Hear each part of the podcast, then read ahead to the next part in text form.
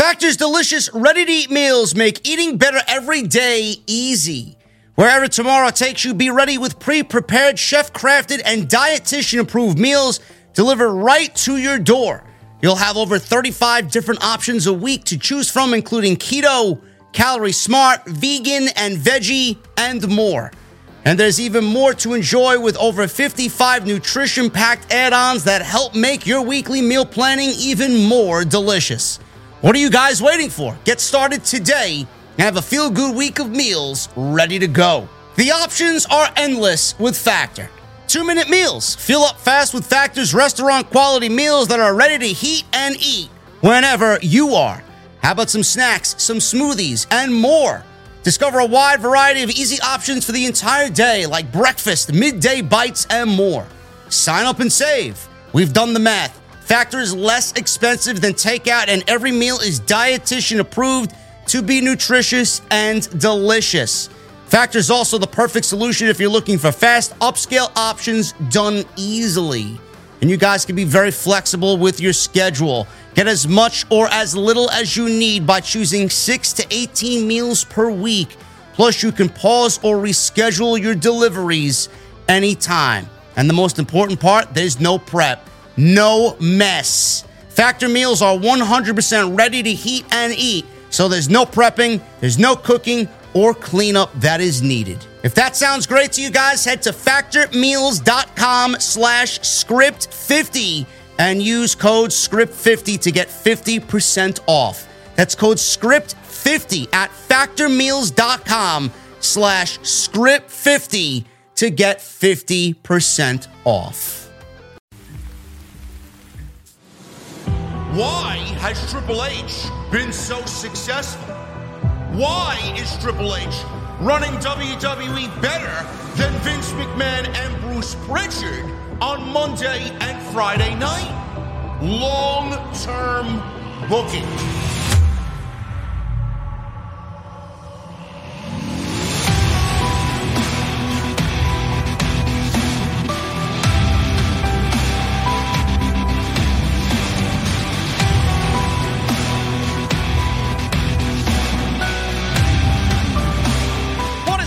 Guys? Thank you so very much for joining me right here on Off the Script. This is your Monday Night Raw post show for January 23rd, 2023. I am your host, JD from New York, as always, coming to you live from the OTS venue. Thank you guys so very much for joining me on your Monday evenings, wherever you may be. Man, what a show tonight! What a show tonight from good old Triple H, man. Monday Night Raw tonight, I feel, was very focused.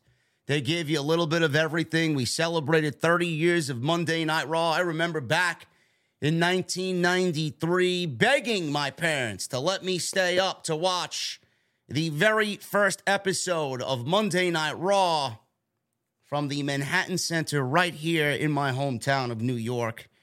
And luckily, they did let me stay up and watch Monday Night Raw that night. And here we are 30 years later, celebrating 30 years. And my God, man, it's been a long time. It's been a long, winding, bumpy road for Monday Night Raw.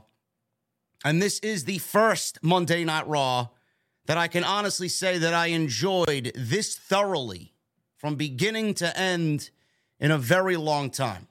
This was easily the best Triple H Monday Night Raw since he's taken over creative. This was a perfect start to what I believe will be a huge week for WWE heading into the Royal Rumble in San Antonio, Texas. It's going to be a big, big, big week. And I see some negative Nancy's in the chat. I see some bad seeds in the chat. Oh, well, um, I didn't like the show, man. It, it was uh, it, it was boring, and uh, I, I'm I'm still waiting for uh, that uh, that big show where everybody is uh, excited about Triple H. Uh, give, give me a fucking break, all right? G- give me a break. I mean, these people sicken me to no end. They sicken me to no end. I mean, what was so bad about this Monday Night Raw compared to what fucking Vince McMahon was giving you guys? A good eight months ago. This show was enjoyable from beginning to end.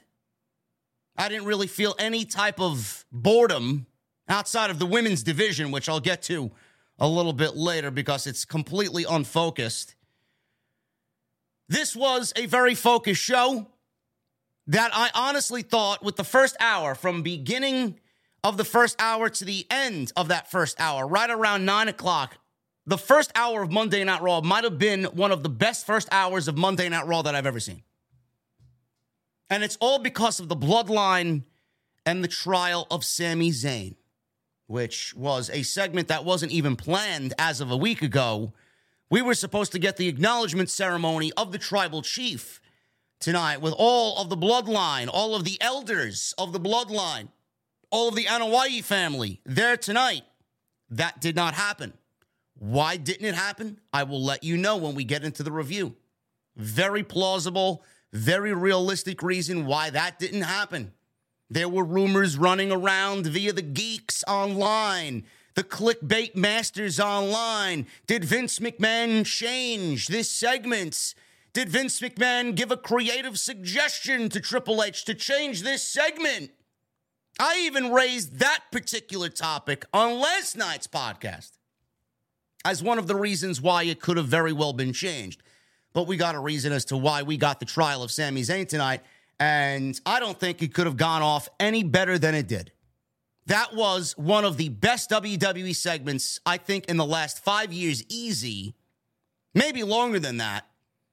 And I thought everybody played their part brilliantly. Roman, Paul Heyman, Sami Zayn, and my God, Jey Uso. We're going to get into all that. And the beginning of the end of Sami Zayn is imminent, guys. It is very, very imminent. As soon as the Royal Rumble, perhaps, the end of Sami Zayn in the bloodline. And that was not all. From that, we got the Usos and the Judgment Day for the Raw Tag Team Championships. You guys know how I feel about the Usos defending single individual tag team championships. I, I, do not like it. I do not like it. We went over this the last couple of weeks. We got to this point. WWE should not be splitting up the championships until after WrestleMania. But my God, man, that tag team title match was absolutely edge of your seat action, man. I thought I was going to legitimately fucking fall off my couch with some of those near falls in that match. I, I thought it was the end tonight for Sami Zayn. I thought Roman Reigns was going to whack Sami Zayn out of the bloodline. And all four guys in that match absolutely killed it. Well, not so much Dominik Mysterio, but he was the weak link in that match. But that tag team title match was fantastic stuff with the kayfabe X going up for Jimmy Uso to the part where Sami Zayn got involved and took Jimmy Uso's place to win the match and prove that he is the bloodline and loyal to Roman Reigns in the bloodline. You could not have booked a better first hour in WWE, man. And when WWE wants to focus on storytelling and they put all of their effort into telling a great story, it is very difficult. I've been saying this for years, man, with Triple H. It is very difficult to top what he does. Honestly. This reminded me of an NXT fucking show. That first hour reminded me of a good old classic black and gold NXT Triple H led show. I thought it was fantastic. We got legends tonight. They all played their part. They didn't overstay their welcome. Some of them, you know, I didn't really care for being there, like Hulk Hogan and Ric Flair and the poker game, which we've seen how many times before. But it was a great way to get them on TV, to be a part of the celebration of 30 years. None of them really overstayed their welcome. This was not like an anniversary show booked by Vince McMahon in yesteryear, in years past. Vince McMahon would have had the legends stepping all over the youth. Vince McMahon would have had the legends beating up the younger talents and stealing TV time away from younger talents and making them the focus of the show instead of the younger talents. Triple H did none of that. He played everything brilliantly. DX had a very entertaining segment with Kurt Angle that led to a six man tag team match with the Street Profits, Seth Rollins against Imperium. We got Bray Wyatt in a segment with The Undertaker, who came out as the American Badass tonight, that featured LA Knight. And normally you would see The Undertaker, Tombstone, or Chokeslam LA Knight.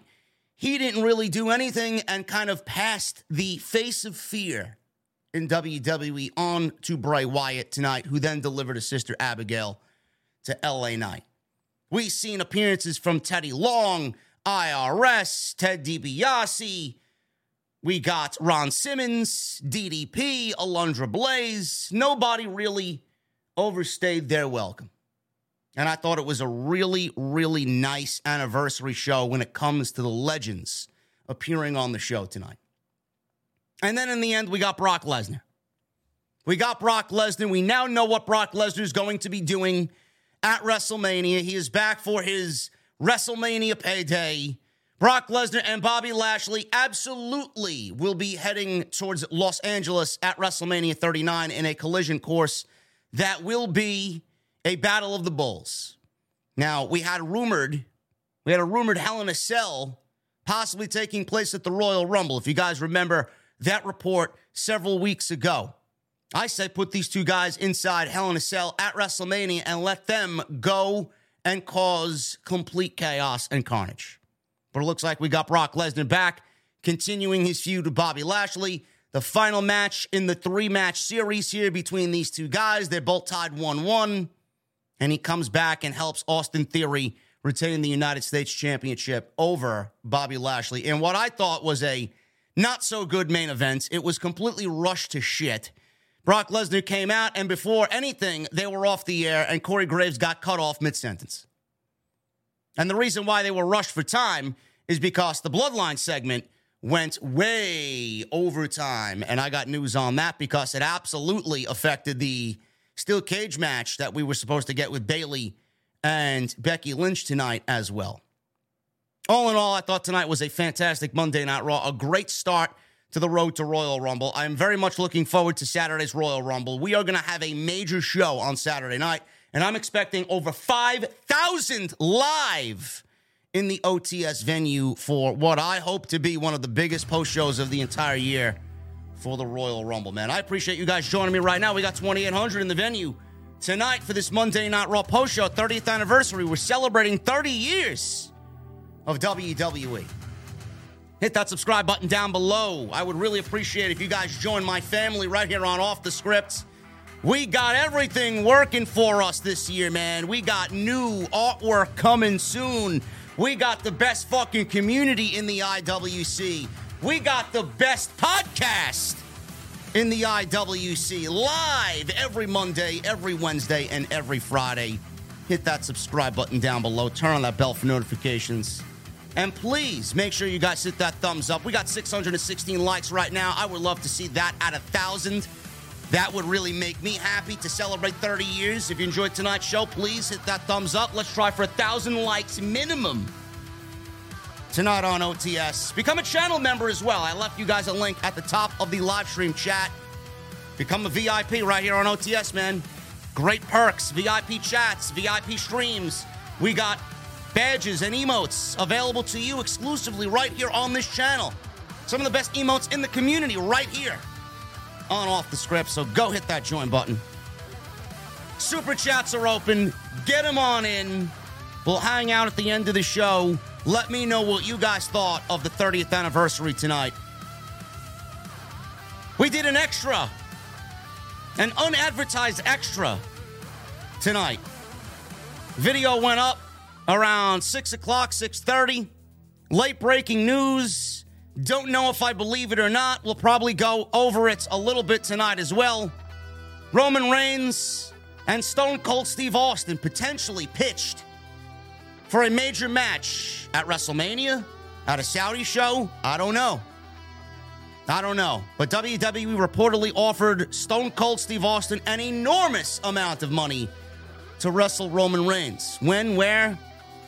Only time will tell. So go check that out. It is on the homepage right now. So after this stream, you guys got something to watch. Go check out all the other streams on the channel. Everything you need is on the homepage. I categorized everything for you guys, made your lives easier. And tonight's show is sponsored by my great friends over at Manscaped.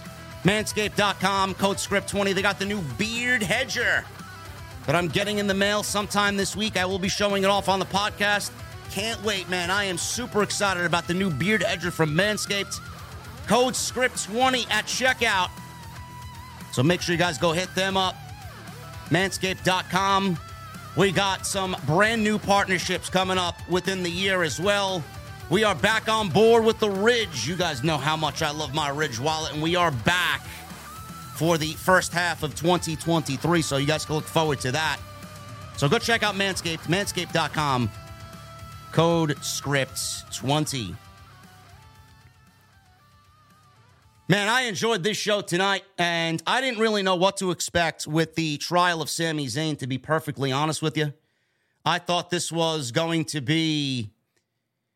I was worried that they were going to kick Sami Zayn out of the bloodline too soon. I don't want Sami Zayn to be kicked out of the bloodline too soon. And I said this on my podcast last night, episode 460. If they're going to kick Sami Zayn out of the bloodline tonight, and then and they're going to do the trial of Sami Zayn tonight, what did he really do that facilitated all this to happen in the last 72 hours or so, coming out of SmackDown? He didn't really do anything.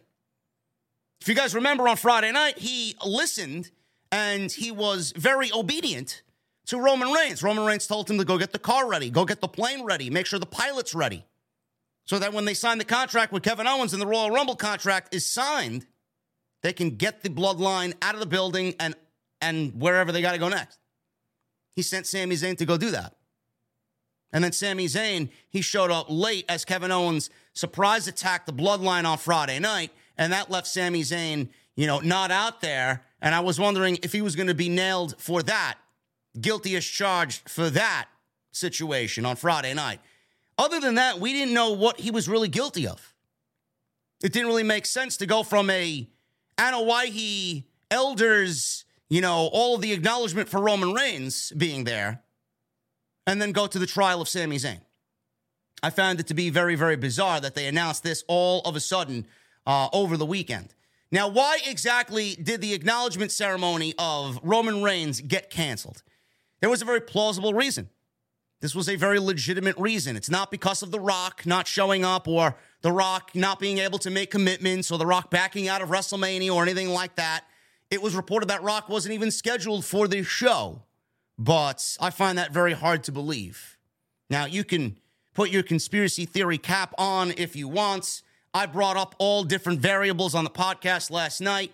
I said and this is a very plausible one as well. Maybe Vince McMahon decided, let me call my son in law and get this segment changed because if we don't get The Rock, I don't know why he would be advertising something that is leading the fans to believe that The Rock is going to be a part of this particular segment. And Vince is notorious for not wanting to advertise anything uh, on a match or for a match that is not going to take place on WWE TV. That is a very plausible reason for why this was canceled. So that really wasn't the reason. And then I found out that Dave Meltzer was reporting that The Rock was not really scheduled for Monday Night Raw. And the real reason why this was canceled is because Afa and Sika weren't ready to make the trip. And Rikishi, who was supposed to be there, was sick. So WWE nixed the entire segment. You can't have a ceremony if Afa and Sika aren't there. And you can't have a ceremony if Rikishi is there, who is you know, a very notable name in the Anoa'i family. So WWE just nixed the entire segment. Meltzer says, and I quote, the change was made because Afa and Sika and Rikishi were all not going to be able to be there. They were to be the key people. But Afa and Sika were not ready for the trip, and Rikishi got sick this week, so the idea basically all fell apart. Creative was changed with the Bloodline story on Friday to reflect the change on Raw, and what happened was not really what was originally scripted to happen. So that's the reason why the bloodline ceremony, the acknowledgement ceremony for Roman Reigns got canceled on Monday night. So I have no problem with that because what they did is give us a tremendous segment with the trial of Sami Zayn, which we will get into uh, in uh, just a little bit here.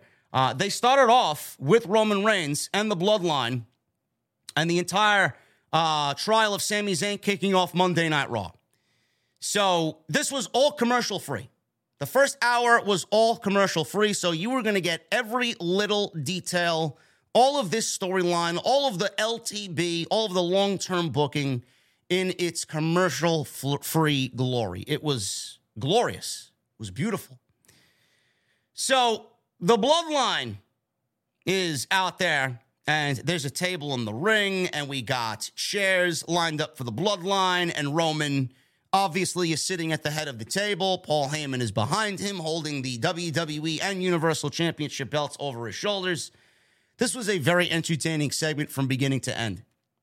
So, Reigns asked Philadelphia to acknowledge him, obviously. Reigns handed the titles to Paul Heyman, and Heyman handed Roman Reigns a microphone. Sami sat all by himself away from the bloodline table. He was just there sitting all by himself in the ring. There was an ECW chant that broke out because it's Philadelphia and it's Paul E. Dangerously, so why the fuck not? Heyman addressed the crowd that was chanting ECW, three letters that are very near and dear to me. He said to Reigns, My tribal chief, ECW is dead. Fans booed because they were having a good time chanting ECW. I grew up on ECW. I loved ECW. He then says, ECW's dead, and I wish the same for Sami Zayn crying emoji.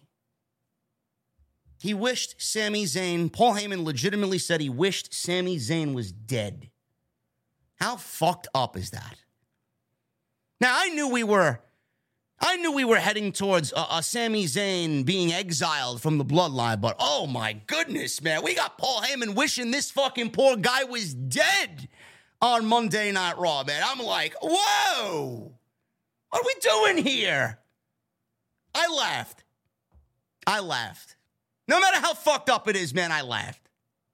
I also love the ECW chant, man. Love it. ECW will live on forever. Sami's in his chair. He's looking at this bloodline sitting around him, and Paul Heyman saying that he wishes he was dead. Heyman says he's a Judas. He's a Judas and a betrayer of the island of relevancy. He says he has been in a conspiracy with Kevin Owens since day one. He took some shots at the Philadelphia Eagles because it's cheap heat. And the Eagles, uh, they won't be beating the San Francisco 49ers. I'm just letting you guys in on the, uh, not really a prediction, a spoiler. There's no I in team, but there is one in Indeed, and that's the hiring platform that you need to build yours. When you're hiring, you need Indeed. Instead of spending hours on multiple job sites searching for candidates with the right skills, Indeed's a powerful hiring platform that can help you do it all. One of the things I love about Indeed is that it makes hiring all in one place so easy because Indeed does the hard work for you. They show you the candidates whose resumes on Indeed fit your description immediately after you post so you can hire faster. Join more than 3 million businesses worldwide that use Indeed to hire great talent fast. Start hiring now with a $75 sponsored job credit to upgrade your job post at Indeed.com slash BlueWire Sports. Offer good for a limited time. Claim your $75 credit now at Indeed.com slash BlueWire Sports. That's Indeed.com slash BlueWire Sports and support the show by saying that you heard it on this podcast. Indeed.com slash BlueWire Sports. Terms and conditions apply. Need to hire? You need Indeed. Sorry to my Philadelphia fans out there, man. I can't stand your sports teams. I'm sorry. I'm sorry. I might have a little gripe for what happened this year with the Phillies and the Braves, but you know, we'll, we'll worry about that in, in April. All right, don't worry about that. So he says he's been in, in a conspiracy with Kevin Owens since day one. He took some shots at the Philadelphia Eagles. Um, Heyman turns his attention back to Sami Zayn. He says it's an open and shut case. He said he had four pieces of evidence that Sami is guilty as charged. Guilty as charged. An old school ECW pay per view, man. I, I got a little kick out of that. I don't know if that was intended or not, but I got a little kick out of that from uh, Paul E. So they aired a clip from August 12th of last year when Sami was talking to the Usos when Drew McIntyre attacked them in the locker room or right outside their locker room in the back. They isolated an image here of Sami Zayn running away and highlighted that he was running away from the bloodline and not really helping them in this savage beatdown from Drew McIntyre. Now, Sami Zayn, he was kind of being toyed with at this point in the bloodline history. He wasn't really, uh, he wasn't really, uh, I would say, you know, a full blown honorary Uso. He wasn't Sami Uso. He wasn't really Uce at this point. He was like uh, maybe, I don't know, 25% Uce at this time. So he ran away. And I'm looking at this evidence and I'm like, okay, I appreciate the fact that they're going back and they are going to give us a nice little recap of every little detail that happened between Sami Zayn and the Bloodline and this kind of partnership that we've seen on television. So I'm loving this already. But I didn't really find Sami Zayn to be guilty in this at all yet. So they isolated this image of Sami running away like a coward. Then August 29th, they showed a clip from August 29th. They showed Sami with a chair at ringside, but failing to use it against Kevin Owens when he had an opening to do so. I found him guilty with that. He couldn't do it. He thought better of it. He's like, shit, I love my bloodline. I want to be in the bloodline, but this is my best friend over, over 20 years here in KO. Couldn't do it. So he did not hit Kevin Owens when he had the chance to do so. Then they showed a clip from November 26th with Sami on top of the cage celebrating while the rest of the bloodline were leaving the War Games cage. They showed you clips that we did not see live on pay per view. They showed Sami Zayn sitting on top of the War Games cage like Bryan Danielson did all those years ago in Rhode Island on Monday Night Raw while he stripped the straight jacket and freed himself from the Wyatt family, one of my personal favorite all time Monday Night Raw moments. That steel cage match with Bray Wyatt, where he had the Rhode Island crowd in the palm of his fucking hand, you will never hear yes chants like that ever again, man. Magic. It was magic. Bryan concussed, sitting on top of the cage. It reminded me of that. So this must have been some extra footage from WWE.com. I didn't see this live. So this is this was new footage to us. Sami Zayn was sitting up there throwing up the ones and he was doing for life and whatever the fuck he was doing on the cage celebrating all by himself away from the bloodline. But anybody that knows what happened in War Games, Sami won War Games because he showed his allegiance to the bloodline by low blowing Kevin Owens and giving the win to the Usos and allowing Roman a victory over KO and the Brawling Brutes. So I don't see how Sami Zayn was guilty here either. They really wanted to get petty with Sami Zayn in these clips. So he was doing the four life hand symbol. What is this, says Paul Heyman? The NWO? The Four Horsemen? The Dangerous Alliance? That's a conspiracy signal to Kevin Owens. Montreal boys for life, he says. Then they showed a clip from December 23rd. This was when the match with John Cena and Kevin Owens was about to be announced. And Sami Zayn took a microphone and started getting heated in a promo with all of the bloodline in the ring. And he was looking into the hard camera, and they showed him brushing up against Roman Reigns, getting animated, looking and pointing into the hard camera, talking to Kevin Owens at home. But he kind of bumped into the tribal chief on his way to looking into the hard camera. He didn't make a big deal out of it then now, all of a sudden, Paul Heyman is calling this out as Sami Zayn being guilty. It's the old high school hallway shoulder block, he says. He said it was an assassination attempt of the tribal chief so he could become the head of the table. He said if he's guilty of nothing else, he's guilty of assault. That is assault on the tribal chief. He then got in Sami's face and called Sami a rat bastard and he should be found guilty as charged. Sami just sat there, slumped in his chair. The prosecution rests its case, he says. And Paul Heyman concluded his evidence. So, Paul Heyman's evidence wasn't really all that good, in my honest opinion. I think Sami Zayn in some of these clips was really taken out of context. And I don't really think Sami Zayn was doing anything outside the Kevin Owens clip, which, you know, that could be uh, more than enough evidence to get him booted from the bloodline. But I didn't really see much of anything else in those others in those other clips that Paul Heyman brought to Monday Night Raw tonight as evidence. So Sami stood up. Fans are chanting, Sami, Sami. How over Sami is is an absolutely beautiful thing. I love it. I absolutely love it. He said he had a whole defense lined up. And he said what he didn't count on is how he'd actually feel when he stepped into the ring tonight. He said listening to Heyman say all of this to his face hurt. And it hurt very much. He said he carefully crafted that video to make his case.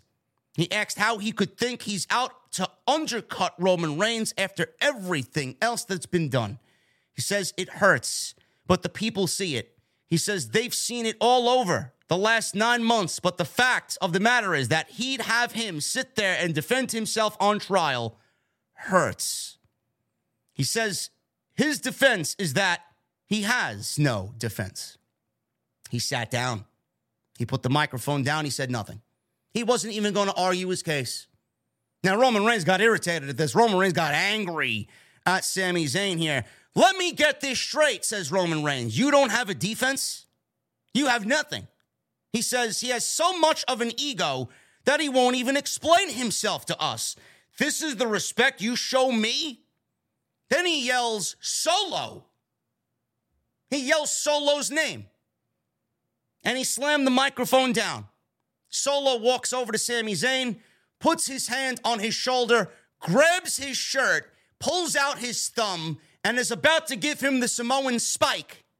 And Sami was just going to eat it. All of a sudden, Jey Uso intervened and blocked the Samoan spike, headed right for Sami Zayn's jugular. And Jey Uso saved Sami Zayn in this segment. Heyman and Reigns, completely shocked, were staring at Jey Uso.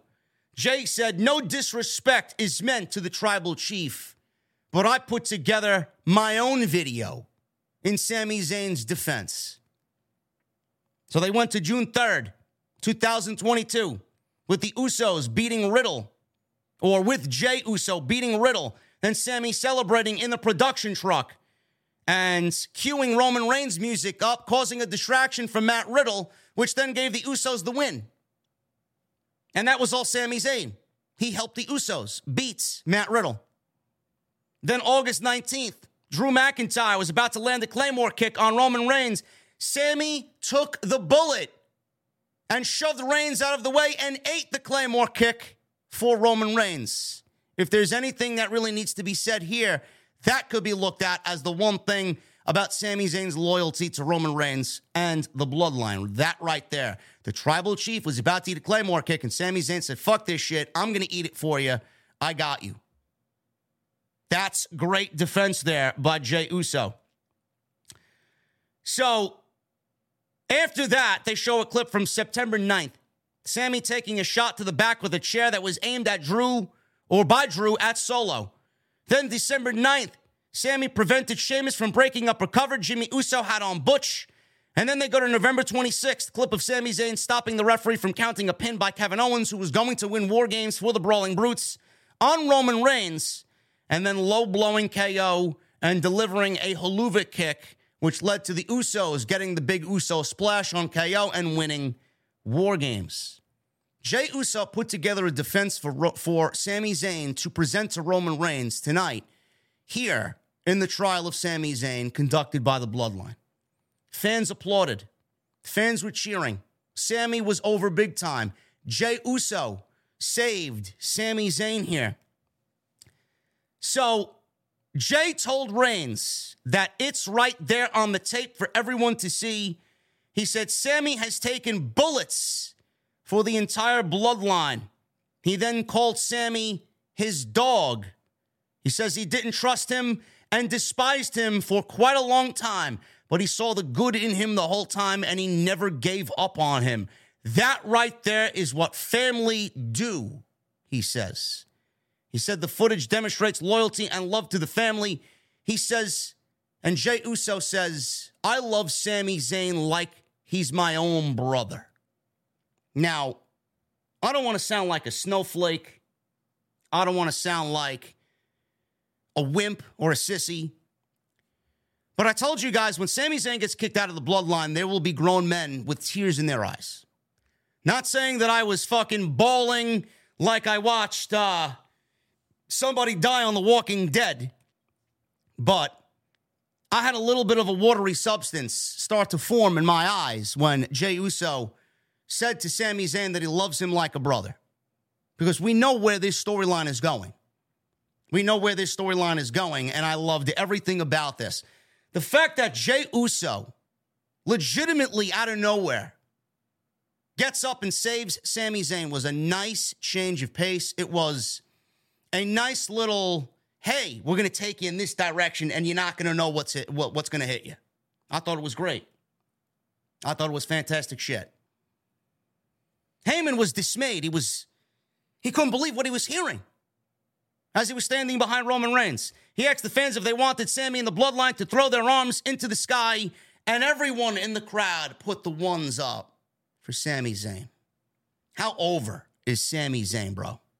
How over is Sami Zayn? Reigns stood up. Fans are chanting Sami Uso. He said, as tribal chief and head of the table, he finds Sami Zayn not guilty.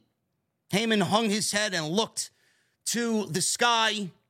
For now, he is not guilty, says Roman Reigns.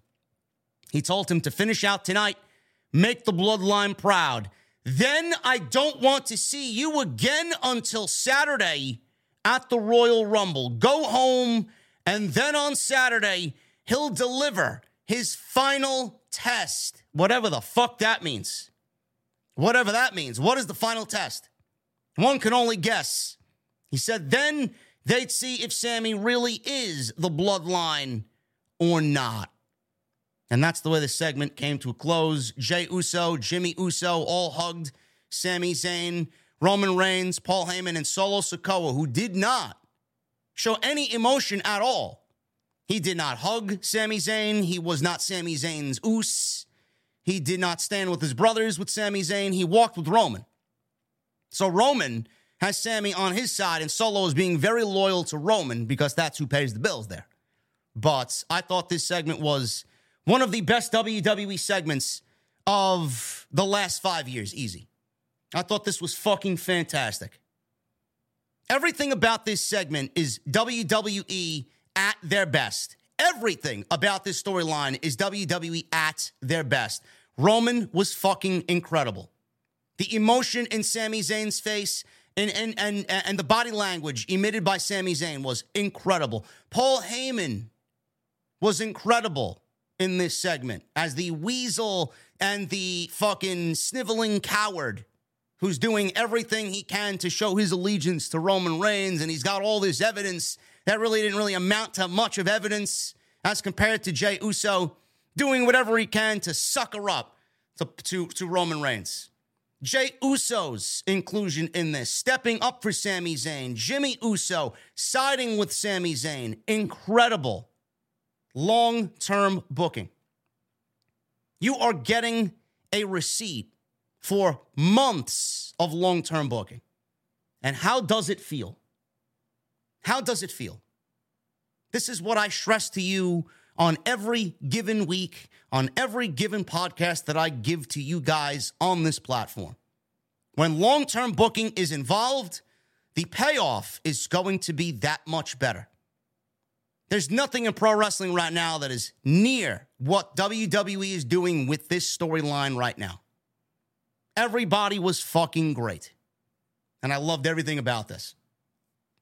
Now, what does Sami Zayn do for this final test? What is the final test of Sami Zayn? Nobody knows.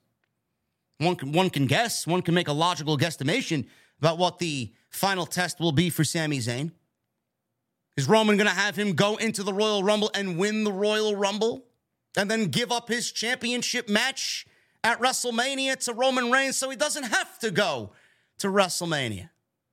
Or will it be something along the lines of Sami Zayn being in the corner of Roman Reigns and Roman Reigns setting him up for that final test? And it's going to come down to Sami Zayn choosing one or the other. Helping Roman beat KO by having Sami do something to KO that he does not want to do? Or is it going to be Roman Reigns figuring out that Sami Zayn was never bloodline to begin with? I don't know. I don't know. Come Saturday, Sami Zayn may see the last day of Us in the bloodline. No more Sami Uso. It will not be Usi on Saturday night at the Royal Rumble. Mark my words. They waited this this long. We got to this point, and it's going to be one of those things that is going to be overly emotional for everybody watching because we've invested so much time into it. Now, one other theory that I want to come up with here is the fact that Sami Zayn is right now looking at a situation where Jey Uso and Jimmy Uso are backing him and defying Roman Reigns. They put their name on the line in the bloodline to back Sami Zayn, who is not part of the Anoa'i family, he's not part of the bloodline. Does something happen in this situation where Sami walks away from the bloodline, sides with Kevin Owens? You know, a lot of people are making theories out there that Sami Zayn is going to be the one to walk away from the bloodline and realize that the bloodline's been using him and they don't really appreciate him, or Roman, I should say, has been using him and doesn't really appreciate him. Is Roman going to beat down Sami Zayn because he's chosen Kevin Owens over the bloodline? Or is Sami Zayn going to be strong enough to walk away from the bloodline and then get beat up? I don't know. One or the other is going to happen. I just don't know which way they're going to swing. I think the more emotional route is Roman Reigns beating down Sami Zayn because he makes a fuck up, he messes up somehow, he doesn't really do what Roman Reigns wants him to do. It's going to be an emotional ride nonetheless. But at the end of all this, with, with, with Jey Uso and Jimmy Uso sticking their neck on the line for Sami Zayn, they're, they're going to be the ones to need to fix this mess. They're going to be the ones that Roman Reigns is going to send after Sami Zayn and Kevin Owens, and this is going to lead. What you what you saw tonight is going to lead to them getting the tag team title match at WrestleMania. And again, I told you guys for weeks now, I, I don't think the Usos should be losing any any tag team championship match. Monday Night Raw Tag Team Championship tonight against Judgment Day went exactly the way that it needed to. The winner of this SmackDown Tag Team Tournament on Friday night, the winner of that is going to wrestle the Usos. That's going to go exactly like tonight went against Judgment Day. Whoever wins that is going to lose to the Usos, and it should be.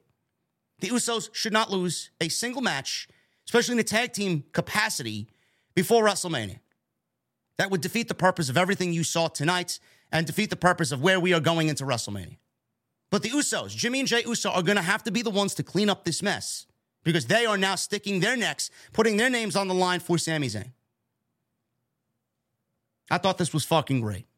Everybody, everybody played their role. This was one of the best segments on WWE TV in a very, very long time.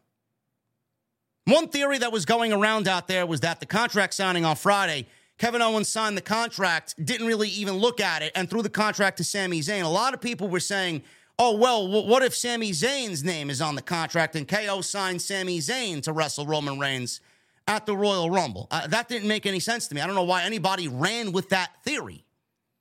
Kevin Owens just has more than, he's got more than a fucking reason, more than enough reasons to go after the bloodline and Roman Reigns. He wants revenge. He wants a world championship. Roman Reigns and Kevin Owens have rich history, especially at the Royal Rumble. And why would Kevin Owens give up a world championship title match that he hasn't had in a very long time against Roman Reigns to put Sami Zayn's name on a contract? I didn't really understand that theory going around on Twitter. It didn't make sense to me. But that's what happens when you follow some no name fucking hack on social media. That is a ridiculous, ridiculous notion. That was never a possibility and would never be a possibility. Triple H doesn't write like that and would not make Kevin Owens look good at the end of all this. It would make him look like a fucking idiot. Sami Zayn will get his at the at the elimination chamber coming out of the Royal Rumble. There's no better main event match than Sami Zayn versus Roman Reigns in Montreal. Again, I don't know what happens at the Royal Rumble. We could we could wait till the elimination chamber for the beatdown. No idea. No clue. But what we got tonight is fucking awesome. And I loved everything about this. This was one of the best segments on WWE TV. Cam G with a $100 bomb.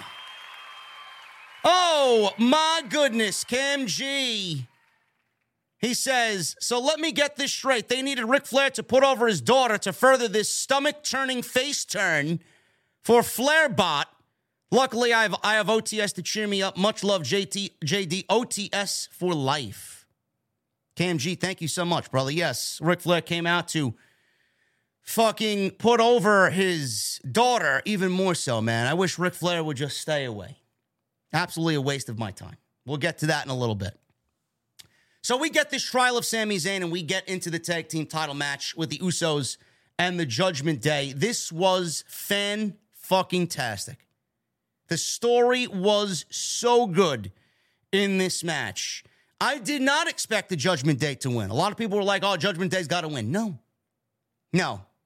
I don't give a shit what you do. I don't give a shit who you are. If you thought Judgment Day should have won this match, man, you don't know jack shit about anything creatively in pro wrestling. You are not for the betterment of WWE. No way Judgment Day should have won this match. Period. There's no reason why Judgment Day was going to go into WrestleMania as tag team champions. It's not about them. It's about the Usos. It's about Sami Zayn. That's where the championship chase needs to be, not with Judgment Day. No matter how good Balor and Priest have been, no matter how great Rhea Ripley's been, they will get their time. Right now, it's nobody's time but the bloodline and Sami Zayn. So Priest wiped out both Usos with a flip dive early, hit Jimmy with a lariat for a two count. Dominik tagged in, and they did a doomsday device for two. Jey tagged, and the Usos handed out super kicks, a lot of them in this match. This was very super kick heavy, which led to a two count on Priest. Balor dropped Jey on the top turnbuckle, so the referee tossed him. Priest countered a splash into a cradle for a near fall. Jey super kicked Priest, and Jimmy followed with a splash for a very close near fall. Jimmy hit a suicide dive, but came up injured on the outside. Man, he fooled me for a millisecond. It was very believable with the way he started pounding on the mat. And I'm like, is this real? It made me second guess for a second because the dive itself looked innocent. It, it didn't look like he rolled anything, he didn't land particularly awkward or hard on the floor. And then all of a sudden, he, he starts pounding the mat. Referee goes out there, checks on him. You hear the mics pick up all of this. They made it sound as realistic as possible. And all of a sudden, you see the referee do the X. And I'm like, oh shit.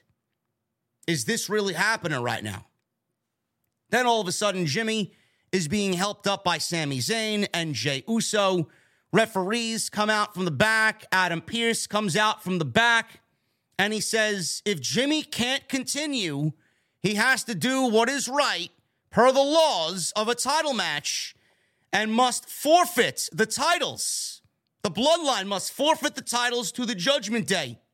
Priest was already asking for the titles because he wanted a cheap victory here and thought that they should be awarded the championships if Jimmy Uso can't continue the match. Zayn stepped in and said he would take Jey's place. And I'm like, yes, yes. So when that happened, you knew this was all kayfabe. You knew this was all storyline, and you knew this was going to be all a part of the Sami Zayn night to night and giving him that loyalty, proving Roman Reigns wrong, at least for this Monday night, as he retains the tag team championships with, with Jey Uso in this match with the Judgment Day. So Adam Pearce says, Well, I did it for the Judgment Day. I let them continue the gauntlet match while Finn Balor went down with injury. I let Dominik Mysterio take his place in the gauntlet match. I'm going to do the same thing for Sami Zayn. Let's continue the match. So we got Sami Uso and Jey Uso continuing this match for the bloodline. So Zayn is in there now. He took out Judgment Day with a big dive. He was distracted by Priest, allowing Dominik to apply a schoolboy with his feet on the rope. Oh my God, did I thought that was the end of the match. Holy shit. That was a very close near fall with the schoolboy and the leverage pin on the ropes. Rhea Ripley was a fucking pest in this match. Distracted the referee, allowing Priest to hit a choke slam on Sami Zayn, and Dominik made a cover for another close near fall. I thought that could have easily been the match. Jey popped back in, handed out more super kicks. Rhea Ripley gets in. He's super kicking everybody. He goes to super kick again and sees Rhea Ripley standing there in the ring and he stops his super kick. This distraction allowed Dominik to shove Jey into the ropes, hit a 619. Dominik follow with a frog splash, but Sami Zayn jumps out of frame, breaks up the cover, and the Usos are still alive. Three very good near falls that could have been it for the bloodline and Sami Zayn. Zayn made a blind tag before Jey super kicked Dom. Jey and Zayn gave Dom the 1D. Sami Zayn did some early celebrating, went for a cover. One, two, three. And the Usos, Jey Uso and Sami Zayn retain the Raw Tag Team titles here against the Judgment Day. This was excellent. The near falls were excellent. The kayfabe injury to Jimmy Uso was a beautiful touch to get Sami Zayn further along in this storyline, backing with the Usos, right? He did the deed. He filled in. He took it upon himself to fill in for Jimmy. He won the match. And Roman Reigns and Paul Heyman with Solo were watching on in the back. Roman, I don't know if Roman looked pleased or not, but he uttered what he uttered earlier in the night. All right, he did his thing. Now we can go home, and I won't want to see him again till the Royal Rumble. I thought this was fucking great. This was easily one of the best first hours of WWE television within the last 12 to 24 months. Easy. Easy. This was fantastic shit. If Monday Night Raw, this is what I say, man. This is what everybody says. If Monday Night Raw was two hours, imagine this being one of the two hours on Monday Night Raw. Imagine the quality of show you would be getting every fucking week, man. The feeling of going into next week's show, you wanting to watch, and the urge, I can't wait from Monday Night Raw. When this show drags out for three hours, it's like, Jesus fucking Christ, man, how long is this show? How long is this shit? Imagine this was one of two hours on Monday night if Raw was two hours. This was great, great, great shit. Loved it. So we won't see Sami Zayn on Friday. And we got Kevin Owens versus Solo Sikoa. And then we get to the Royal Rumble on Saturday. And what's going to happen there, man, is anybody's guess. I don't know. It's going to be great. We're in for a wild ride, man. I don't know where we're going with this. I don't. And I'm here for it. Our payoff is going to be tremendous. And Saturday may be that payoff. JBL. He's there with Baron Corbin. And we got another poker game happening on Monday Night Raw. They bumped into the Godfather. He was there. No hose, though. Godfather did not have any scantily clad women of the night. You know, it's a PG show after all, right? They might cancel The Godfather if that's the case. Who told them that they're not on the list that he had for the poker game? JBL asked if he could speak to the owner. Godfather knocked on the door, which said APA on it. Ron Simmons stepped out. JBL and Ron Simmons hugged. Obviously, they are the APA, or were the APA. Simmons introduced him to Corbin and said he wanted him to be on the list for their poker game. Corbin showed off his stack of money, and Simmons says, Yes, yes, we can make room for him after all for tonight's festivities. They walked through a door that was just sitting in the middle of the backstage area, and they made their way over to the four poker tables in the back. Diamond Dallas Page, Ted DiBiase, Alundra Blayze were all sitting down playing poker with the rest of the WWE talent who was not booked for this show. So we got another poker game, and it's innocent fun at the end of the day, just to simply get them all on the show. This really had no bearing on the show creatively. Uh, it didn't lead to any matches coming out of the poker game like it did last time we saw this. Innocent fun and just a nice TV time filler for WWE.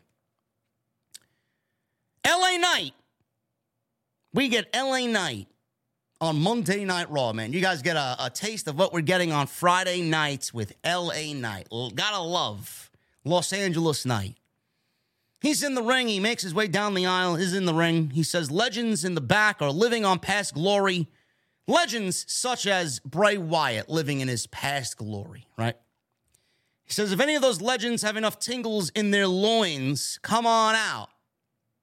So he's inviting anybody to come out to the ring all of a sudden the Undertaker's bell and gong sound, and the lights went dark, all of a sudden, The Undertaker's American Badass biker theme, Kid Rock, comes out to Kid Rock, and LA Knight is in the ring laughing because Taker had trouble getting his motorcycle through the curtain and through Gorilla.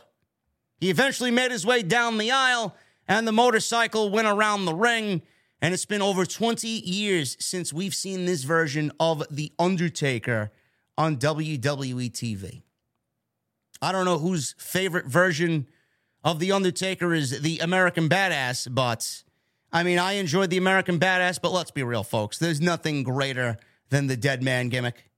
Anybody that says that they are choosing the biker gimmick over the dead man gimmick, I mean, I honestly think you're reaching with that one. Nothing, and I mean nothing, tops the dead man especially the early day dead man. Nothing. He got off his bike, Knight. He ran to the outside. He asked for the music to be cut. He says, Listen, I heard what you said on the Joe Rogan podcast. Uh oh. About the locker room being full of softies. He says he agrees, and Bray is at the top of that list. He says he doesn't fall under that umbrella. He said Taker should think of the irony of the headline they can create. He then says LA Knight sends The Undertaker to The Undertaker. I laughed at that. Pardon me for my cheesy humor. I laughed at that. He said he'd give him a pass, though. He backed away and says he's going to let him live to see another day and enjoy retirement.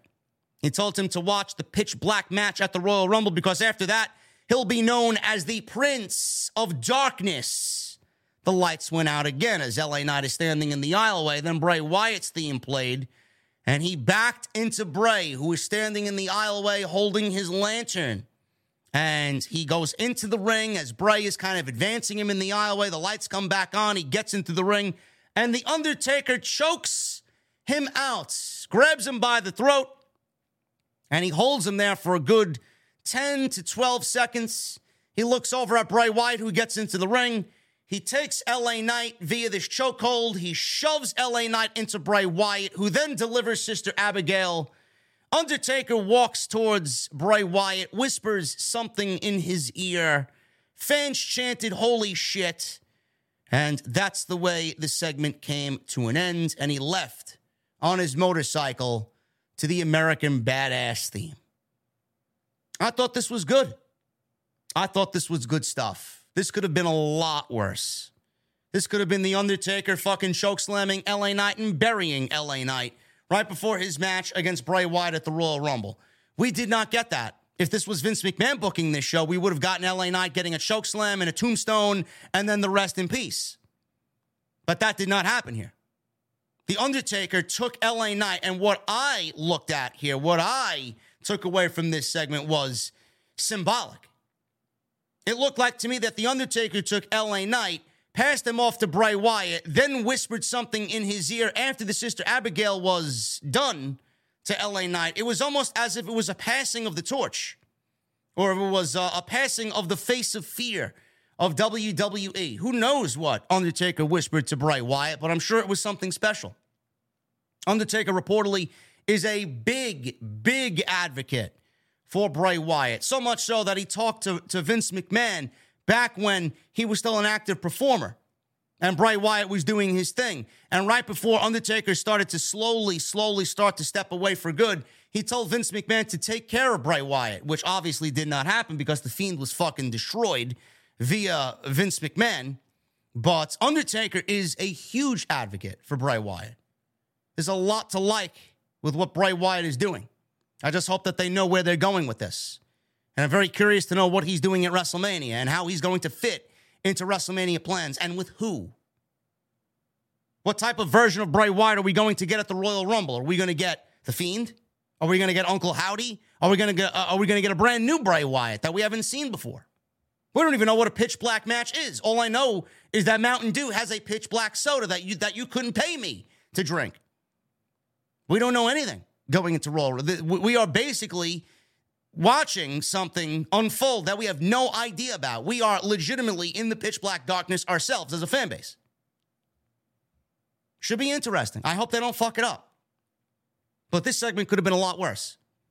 And I'm going to, you know, I, I, mentioned this once or twice before. I, you know, I, am not afraid to admit this because I've enjoyed the Bray Wyatt gimmick and I've enjoyed the Bray Wyatt return for the most part.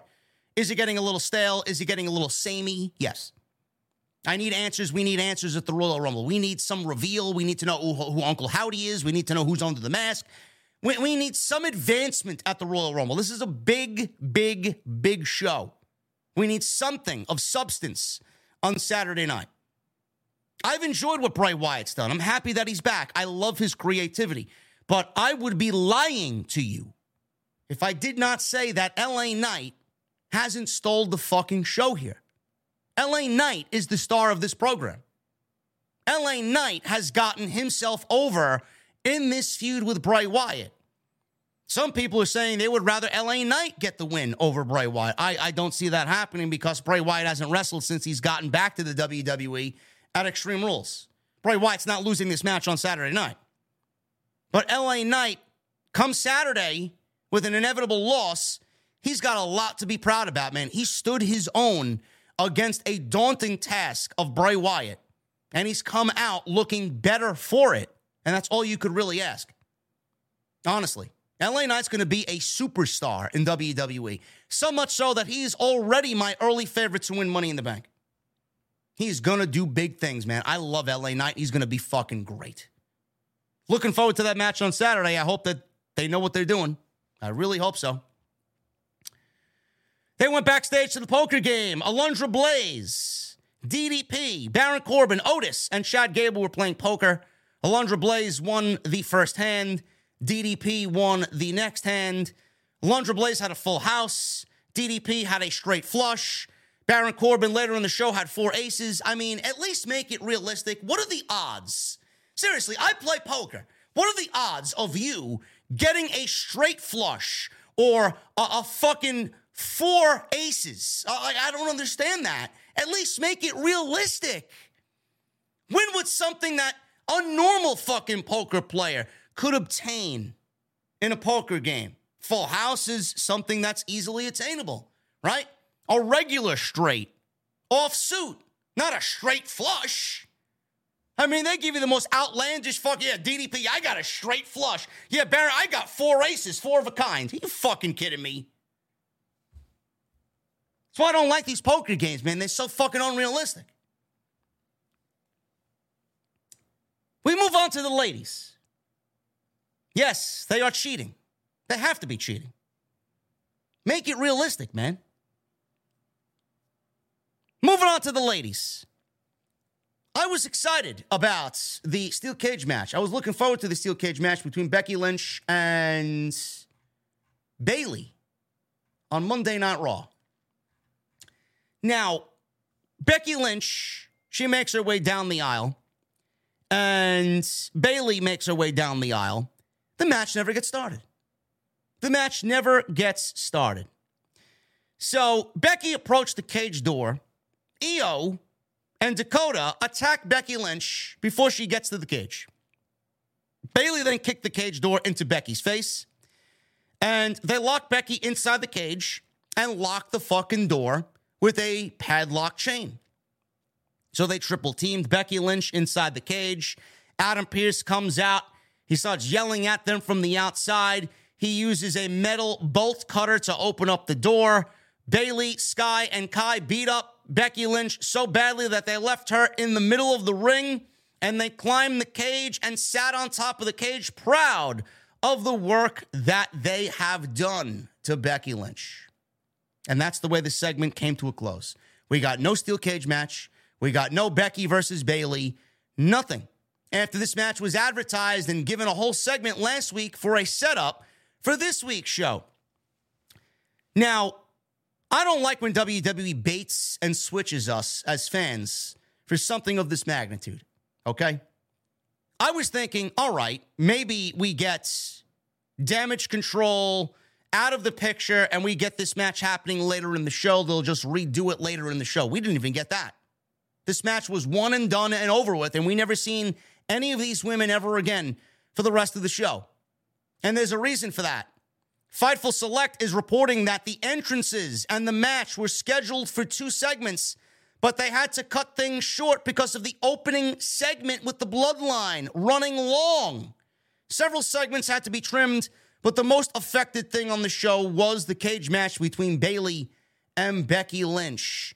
Positive note instead of doing a shorter match, they did an angle that can set up a future match between Bayley and Becky Lynch. They could always go and do a steel cage match again at a later date on a Monday Night Raw. I know everybody was looking forward to it tonight because it really, you know, gave the show some hype and some shine coming into Monday night.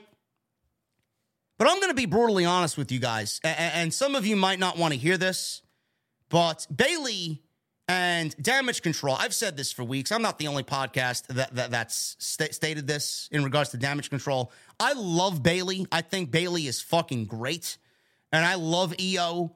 But the damage control faction itself has been a complete failure. It hasn't gotten over. Nobody cares. There's no heat. There's no interest in anything that they do. And they are the women's tag team champions. Nobody cares. Nobody cares. And I'm sorry to say, this match got cut. This match got cut for time. The steel cage match was cut from the show. You know, I was kind of disappointed because I was looking forward to a steel cage match and the show going on as advertised. But at the end of the night, when we didn't get this match, it did not bother me one bit. I was not upset that we didn't get the match. I didn't really care that we didn't get Becky Lynch and Bayley wrestling on tonight's show. Do you want to know why? It's because most of what's going on here is absolutely irrelevant. There's zero heat in anything that's going on. This is a mid card program in the women's division that hasn't really gone anywhere, and the lack of interest is very noticeable. I don't care. I don't care. You're going to give the bloodline more time. You're going to really give the bloodline more time to do what they want because it's the most important storyline in WWE in a very, very long time. So the fact that the bloodline cut into Becky and Bayley, good. Good. I'd rather watch what's going on with Sami and the bloodline more so than Bayley and Becky in a nothing feud that will amount to nothing. You got to pick and choose. Which is more important, Bayley and Becky or the bloodline, Sami Zayn? I'm sorry. I'm going to go with the bloodline eight days out of seven. Give me a break with this shit. I'm sorry. We'll get it at some other time. They'll do whatever they got to do in the Royal Rumble. They can take the next steps in the Royal Rumble. Well, I'm sure we'll see Bayley and Becky. Maybe there'll be two of the four in the final four for the ladies inside the Royal Rumble. We don't know. But I'm not going to fucking be upset over the fact that the bloodline cut into Becky Lynch and Bayley. Who gives a shit? The bloodline makes the show better. Sami Zayn makes the show, the, the show better. Becky and Bayley do not. And it's not because of what they're doing, it's because the division sucks, the writing sucks, and everything that WWE's done with the women since Triple H has been there hasn't really changed at all. The lack of focus in the women's division is very noticeable.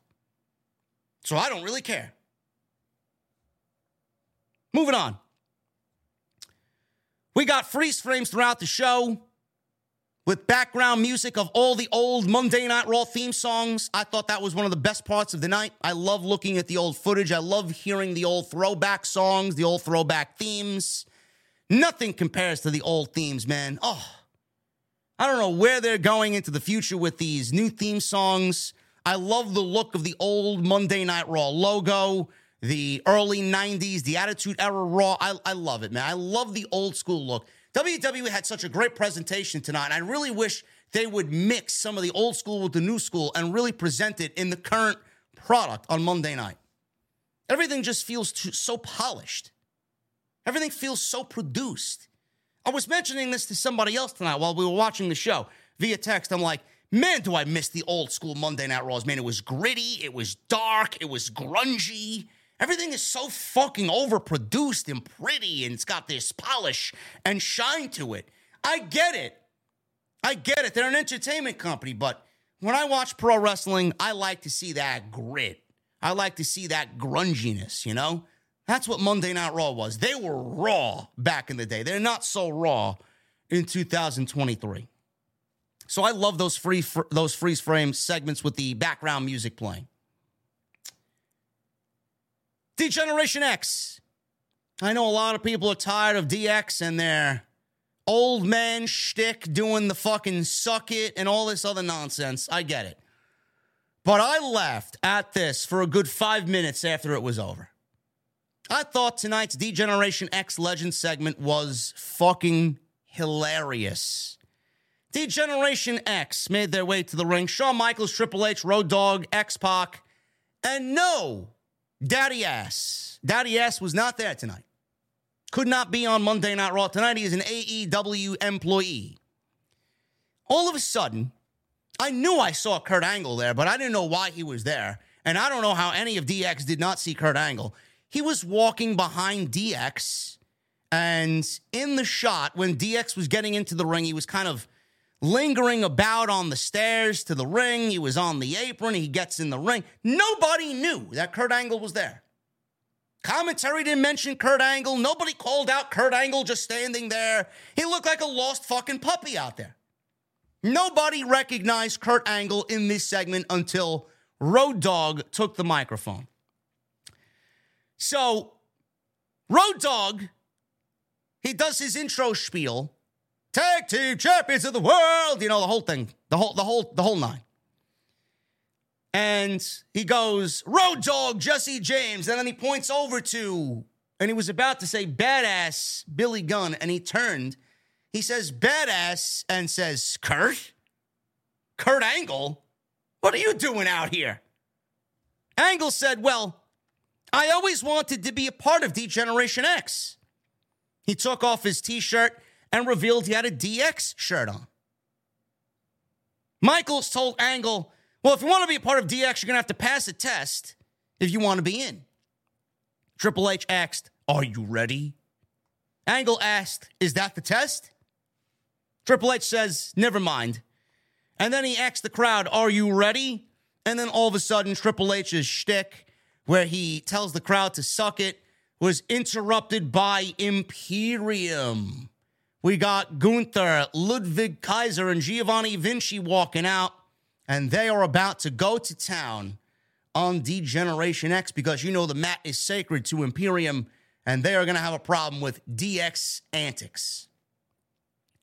So we get Imperium in the ring, and Gunther says that they're celebrating themselves for making a mockery of this great, great sport. He says they are there to kick them out of the ring unless any of them can do something about it. Triple H stepped up to Gunther and then back down and said, Nope, I'm retired, dude. I'm retired.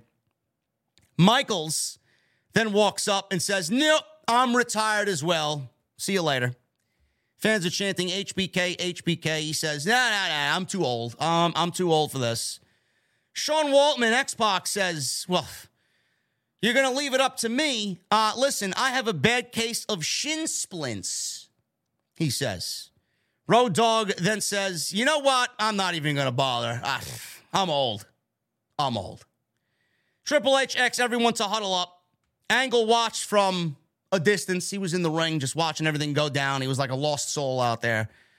Triple H then says, You know what? Kurt said, Kurt Angle said he'd fight you. He tells Gunther. Now that's a match I'd love to see back in the day, man. Imagine, imagine Kurt Angle in his prime against Gunther now. Oh, oh my goodness. Angle says he would not fight Gunther. Triple H said then, uh, well, listen, we're, we're, we're in a bit of a pickle here. We're in a little bit of a jam. And he wishes that there was somebody else who'd like to fight them. Out comes Seth Rollins. Crowd is singing his song. He shows up, but Seth Rollins is only one guy. Sean Waltman says, well, there's only one Seth Rollins and there's three Imperium. So he said it would be great if there was another team back there who could even things out. Out come the Street Profits. They came out. Road Dog says, well, we need to make this official now that the Street Profits are out here. Triple H X'd. He's looking at everybody. Why is everybody looking at me? Triple H is asking, why is everybody looking at me? He says, this booking stuff isn't easy, you know? So at least we got Triple H having a little, you know, joke about it out there that he is leading creative. And he says, it's not like you can make decisions on the fly and everyone does what you want. If only someone could come out here and make sense of this situation. Crowd began to boo. The crowd began to boo when he says, I wish somebody would come out here and make sense of this situation. There was a little part of the crowd that thought Vince McMahon was going to come out and make sense of this situation. They were booing because they thought Vince was coming out. Vince did not come out. We got Teddy Long to come out there, player. He's out there dancing and he dances onto the stage. Long then booked the six man tag team match we're going to have Gunther and Imperium versus Seth Rollins and the Street Profits in a six man tag team match, player. And we get the match, and we're off and running. Kurt Angle then said, uh, well, Triple H says, well, all right, the match is official. We could use a special guest referee. They all huddle up again. Angle says, guys, hey, I got, a, I got an idea. Triple H is like, Kurt, we're talking here. We're coming up with a plan for a referee. Guys, I got an idea. He says, What? Kurt Angle says, I could be the special guest referee. He takes off his DX shirt and revealed a red, white, and blue referee shirt. And the match was official. Angle is the special guest referee. I don't know why I laughed at all this. I mean, it's fucking old geezers out there, right? And Triple H with DX. We got Road Dog who's out of shape. We got X Pac. We got Shawn Michaels. We got Triple H. We got DX. Everybody's in their fucking 40s and 50s, right? 50s. Never mind 40s. I don't know how old is X Pac. He's got to be in his 50s, right? All out there, man. This entire segment was basically DX saying that they were old and telling you that they were old. And then we get them leading the charge to give way to the youth. This was a great use of uh, of of DX. This could again, this could have this could have went a lot worse. You guys remember the last anniversary show that they did from the Manhattan Center when FTR, the revival, were on Monday Night Raw and they had all of the Kliq in the ring. Finn Balor and the club were in the ring and they all beat the shit out of Dax and Cash. Remember that? That could have been this. But Triple H respects his NXT guys a lot more than he did uh, whatever was going on then because Vince was in charge and that was a Vince call. And Vince didn't like FTR.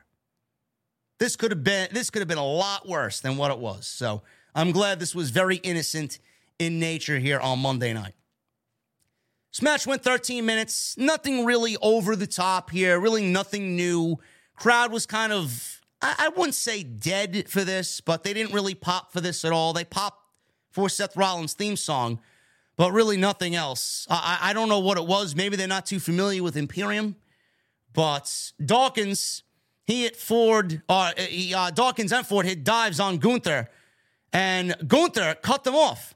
And Rollins, before he could do the same and hit a power bomb for a two count. Rollins came back with strikes and an angle slam. Rollins worked together with the Street Profits, gave Kaiser a big double team blockbuster. Rollins gave Gunther a pedigree. He rolled out of the ring. Dawkins gave Giovanni Vinci a spine buster. Fra- uh, frog splash by Montez Ford and Rollins to the curb stomp for the one, two, three. And the baby faces go over Imperium. As long as Gunther wasn't pinned, I'm okay with that. But Imperium seem to be the setup guys in Imperium. They are taking a lot of L's as of late. So we'll see what happens with them moving forward. I think Imperium are the best tag team outside of the Usos in WWE. They may be the best overall tag team in all of WWE, and you may not even know it.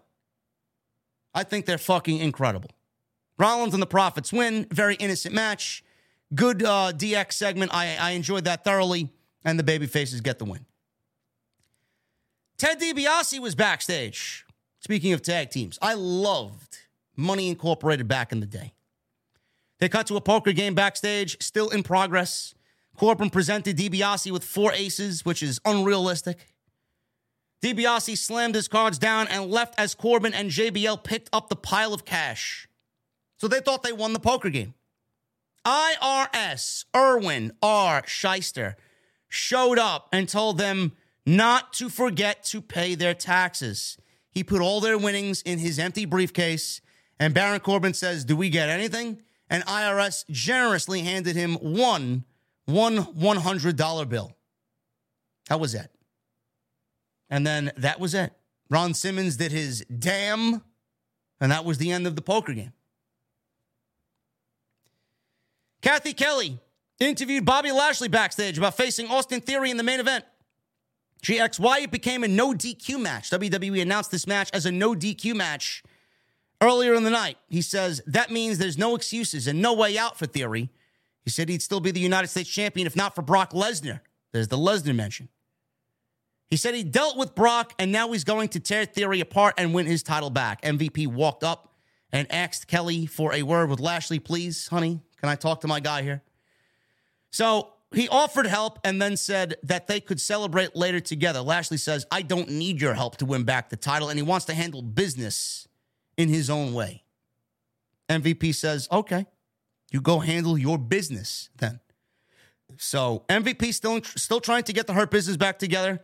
Mention of Brock Lesnar here by Bobby Lashley, which kind of gave you a foreshadowing of what was to come in this main event with Brock Lesnar possibly looming in the shadows, continuing his feud with Bobby Lashley heading into this WrestleMania season.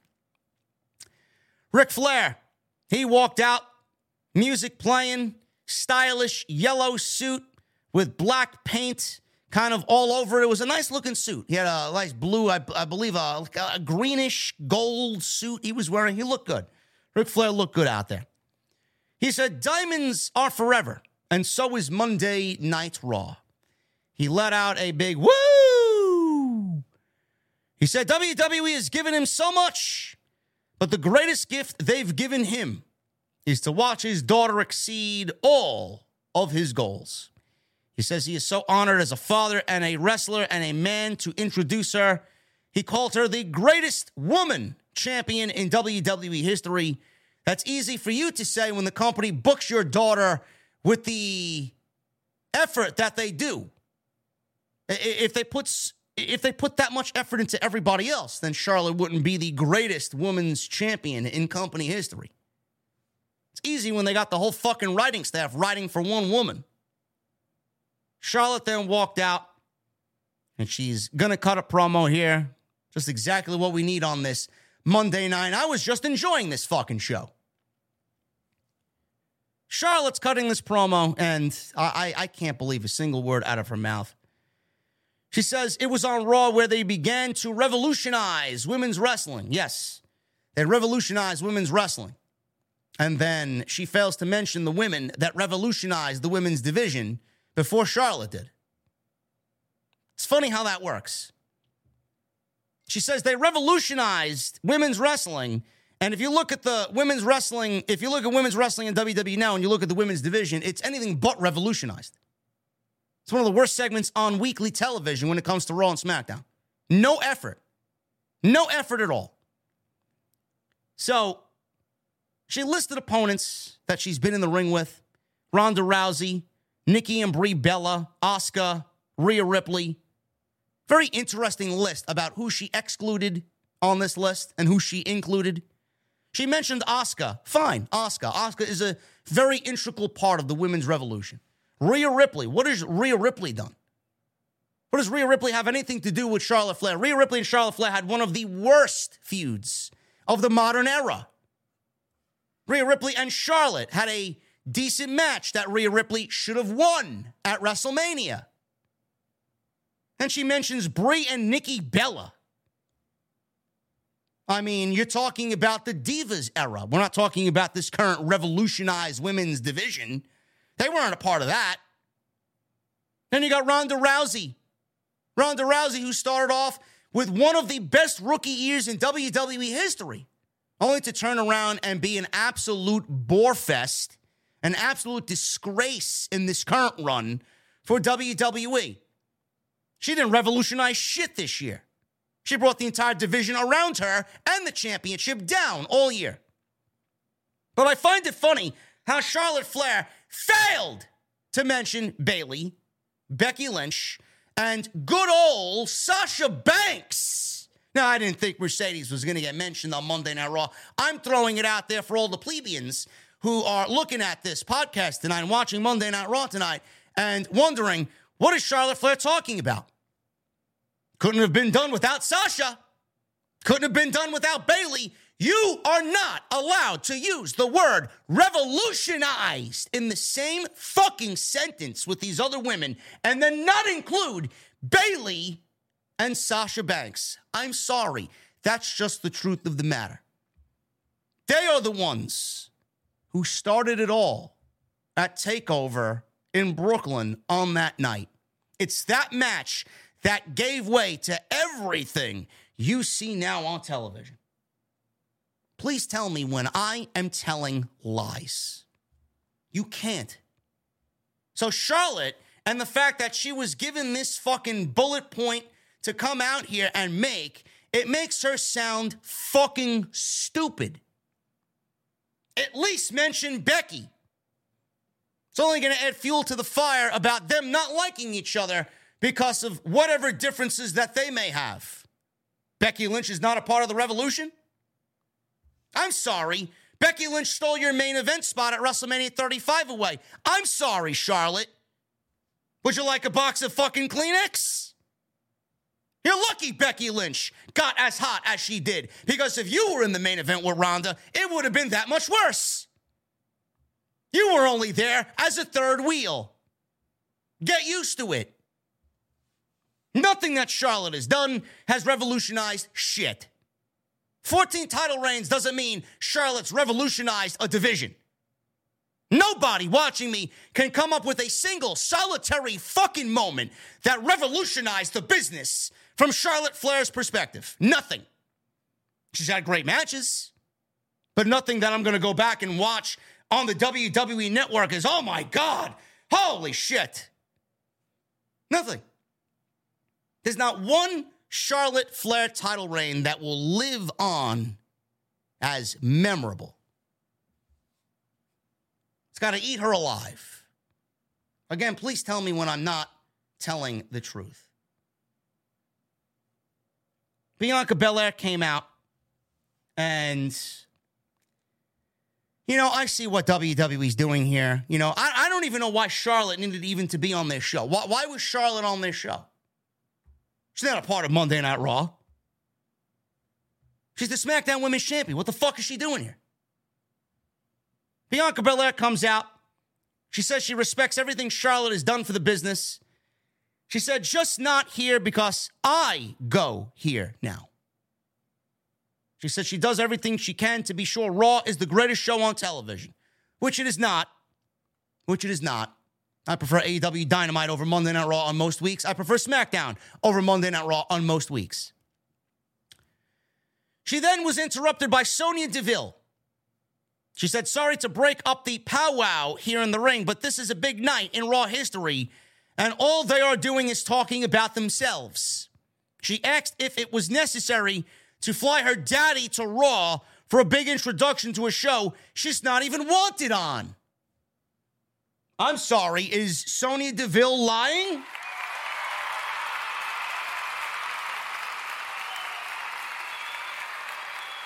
Is Sonya Deville lying? Sounds like truth to me. She asked Belair if she really thinks people watch Raw because of her. No, nobody watches Monday Night Raw because of Bianca Belair. I'll, I'll tell you that straight on. Nobody watches Monday Night Raw because Bianca Belair is on Monday Night Raw. She asked Belair if she really thinks people watch Raw because of her. She asked, What about those on Raw who don't get the spotlight every week? There's a lot of people on Monday Night Raw that don't get the spotlight. But Charlotte Flair is on Monday Night Raw. She don't even go here, and she's getting a spotlight over all the other women that actually do work Monday night. She said she wanted recognition she used to be the uh, the Raw general manager for over a year. Charlotte says she owes her for the cheap shot last Friday. She told Belair to handle her. Belair says it'll be her pleasure to take care of Sonya. Belair told Deville to get in the ring and be the center of my attention. So, what I gathered here is that Charlotte is a coward. And she doesn't want to fight Sonya Deville. I'm sorry, when am I supposed to be in? When, when does the interesting part happen? Where's the interesting aspect of what's going on in this division? Going to come up and wow me and punch me in the face, man, and get me excited. Bianca Belair and Sony, we haven't seen this match in, in what? Three weeks? Four weeks? How many times have we seen this?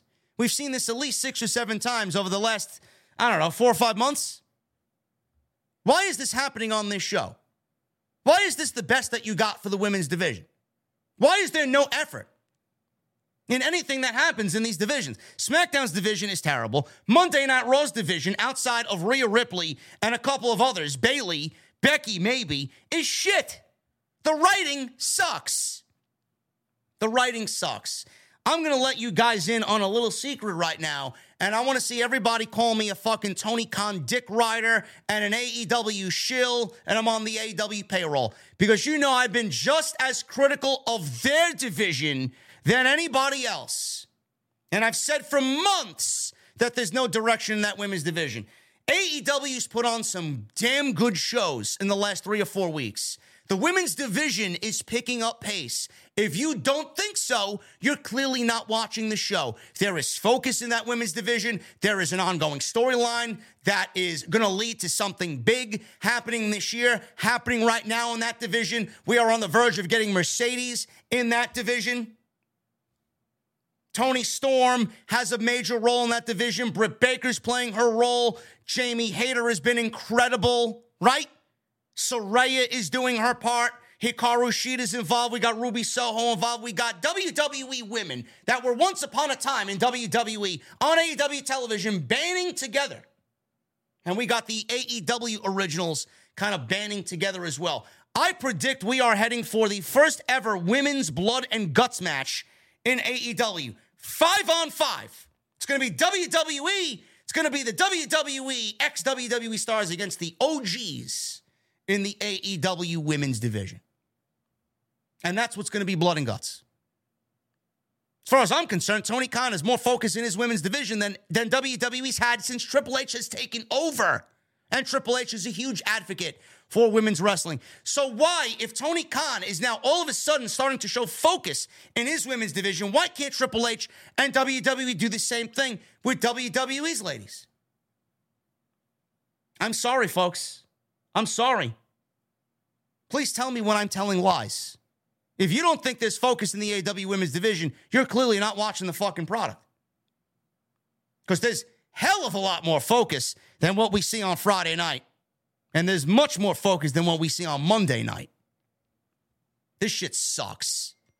I'm sorry. Bianca beats Sonya Deville, KOD, nine minutes. Who gives a shit? Certainly not me. After the match was over, Belair says she hasn't forgotten about Alexa Bliss. She said that was just a preview of what she'll be doing to Bliss at the Royal Rumble. Bliss interrupted from the big screen backstage. Bliss says that she is her only obstacle. She said she doesn't need Uncle Howdy or Bray Wyatt to tear her face open with her bare hands. She said she'll spare her eyes so she can watch her walk out with the Raw Women's Championship. I actually like this promo by Alexa Bliss. It was short, it was to the point, and it wasn't overly magical or fucking, you know, spooky, or there wasn't any magic or anything like that. Supernatural bullshit. Alexa Bliss came off like somebody who is just a creepy fucking bitch. One of those bitches you'd see in those uh, really fucked up horror movies, right? That's possessed. This was a good type of possessed. I like this. I thought this was fine. Quick, to the point. And I don't think Alexa Bliss is going to win the Raw Women's Championship. I think that would be a terrible idea. And I don't know why. I'm still thinking about why Charlotte shared a segment with Bianca Belair. Are we getting teased? Is this a potential Easter egg? A potential tease for Charlotte versus Bianca Belair at WrestleMania? I hope to God that is not the case. You guys know where I stand on that. Bianca should be defending that title against Rhea Ripley at WrestleMania. No one else. And Charlotte, you guys know what I feel.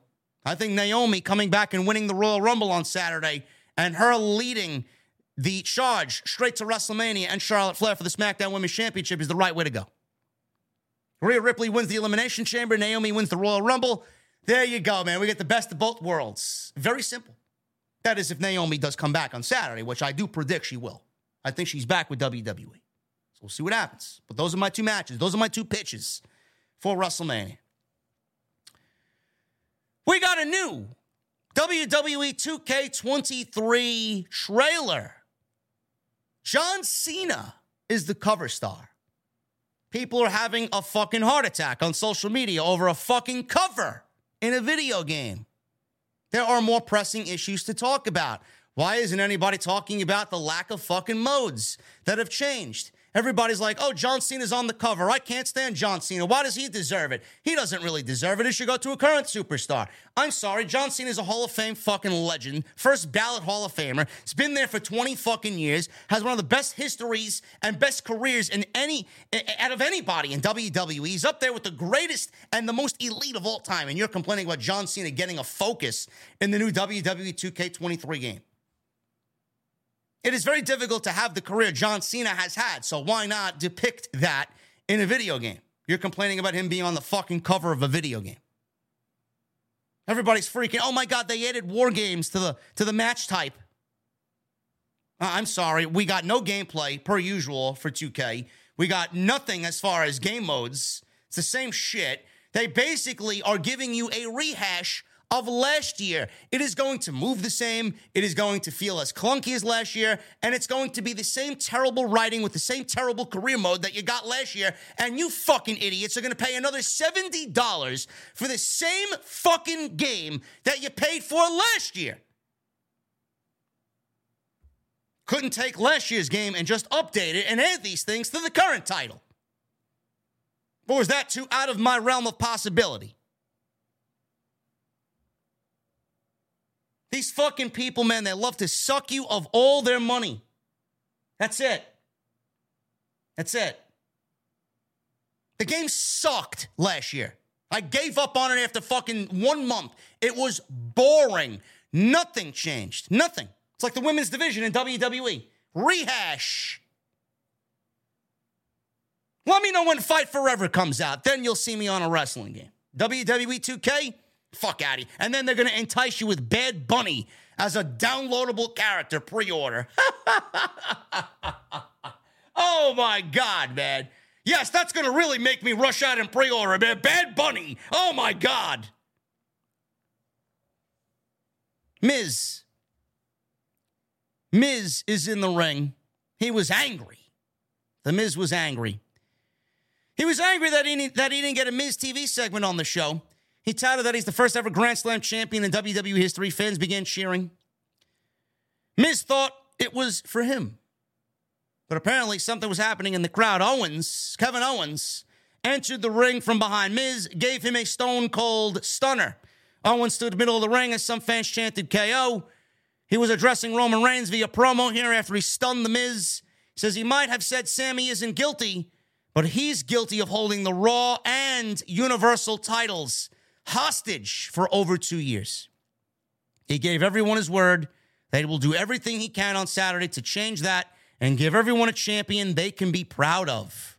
He says he'll keep fighting until he has nothing else to fight for. He says he'll do what he said he's going to do, and that is take the title from him, or he will die trying.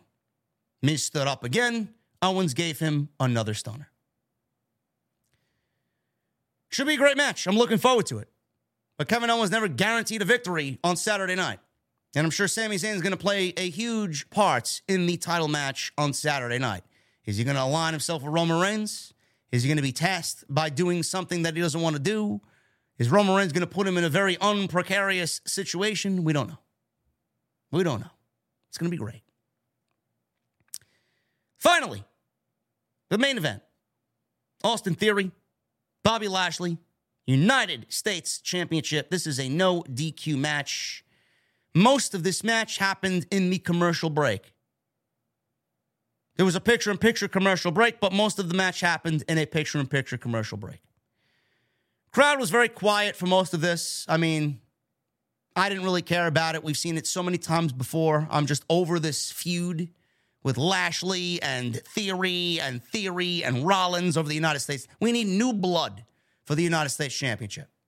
Now that Lesnar's back, maybe Bobby Lashley will now move away from the United States Championship and Austin Theory can move on to somebody new. Who that new will be, I don't know. I don't know. Lashley drove Theory into the steel chair that was lodged in between the turnbuckles. Theory regained the control of the match by spraying Lashley in the face with a fire extinguisher not too soon after that. And Lashley is in trouble. He starts fighting back. He gave Theory a superplex. Lashley hit a modified dominator. Theory gave him a low blow as he set up for a hurt lock. Lashley slammed him through a table that was set up in the ring. Both men are down.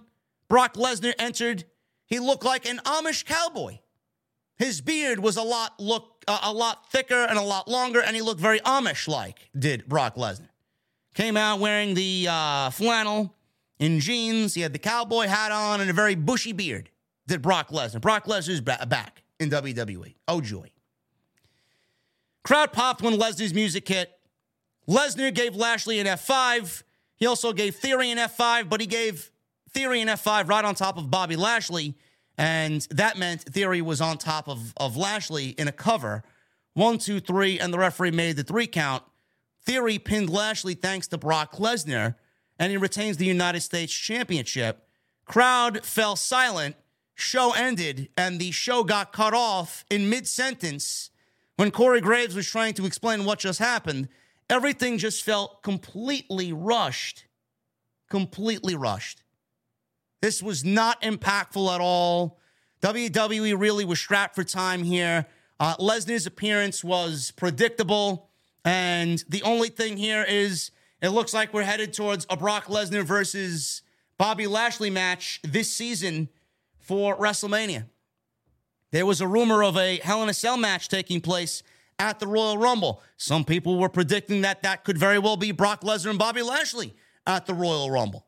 Inside Hell in a Cell, some people were like it could be Finn Balor and a returning Edge to finish off the Judgment Day feud. We could get Roman Reigns versus Kevin Owens inside Hell in a Cell.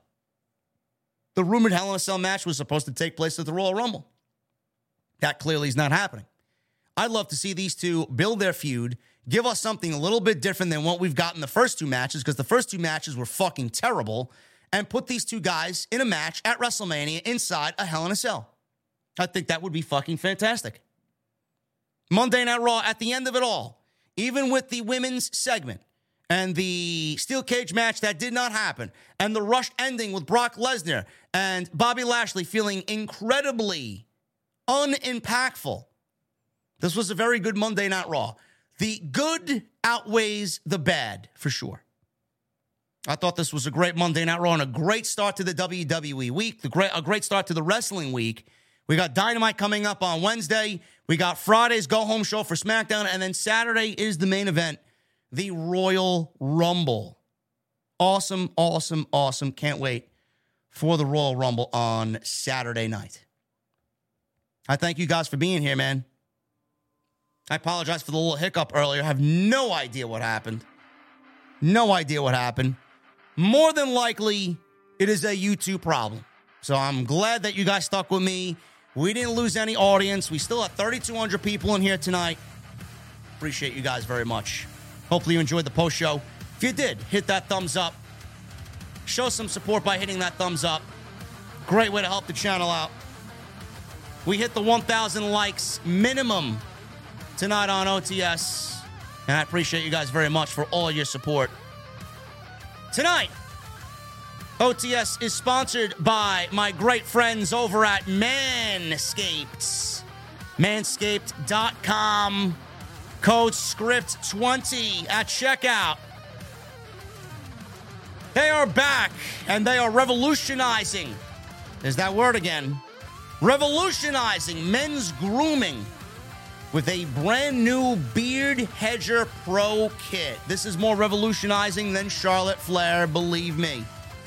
This is the first time Manscaped is getting into the beard business. From a beard trim to a fresh shave, the technology behind the Beard Hedger Pro Kit allows you to shape your signature beard look any way you want. Use code SCRIPT20 at checkout for 20% off and free shipping. What's so great about this beard hedger, you say? First of all, it's cordless It's got a rotary wheel and gives you 20 hair cutting lengths, all with one guard. So, no more fumbling around with different attachments, no more messy drawers full of add ons. 20 different beard lengths in just one guard, and that is all you need. That is it. It's waterproof, you can shave in the shower. It's titanium coated with a T blade that is tough on hair but smooth on your face, leading to a single stroke shave. Single stroke efficiency that brings satisfaction one stroke at a time.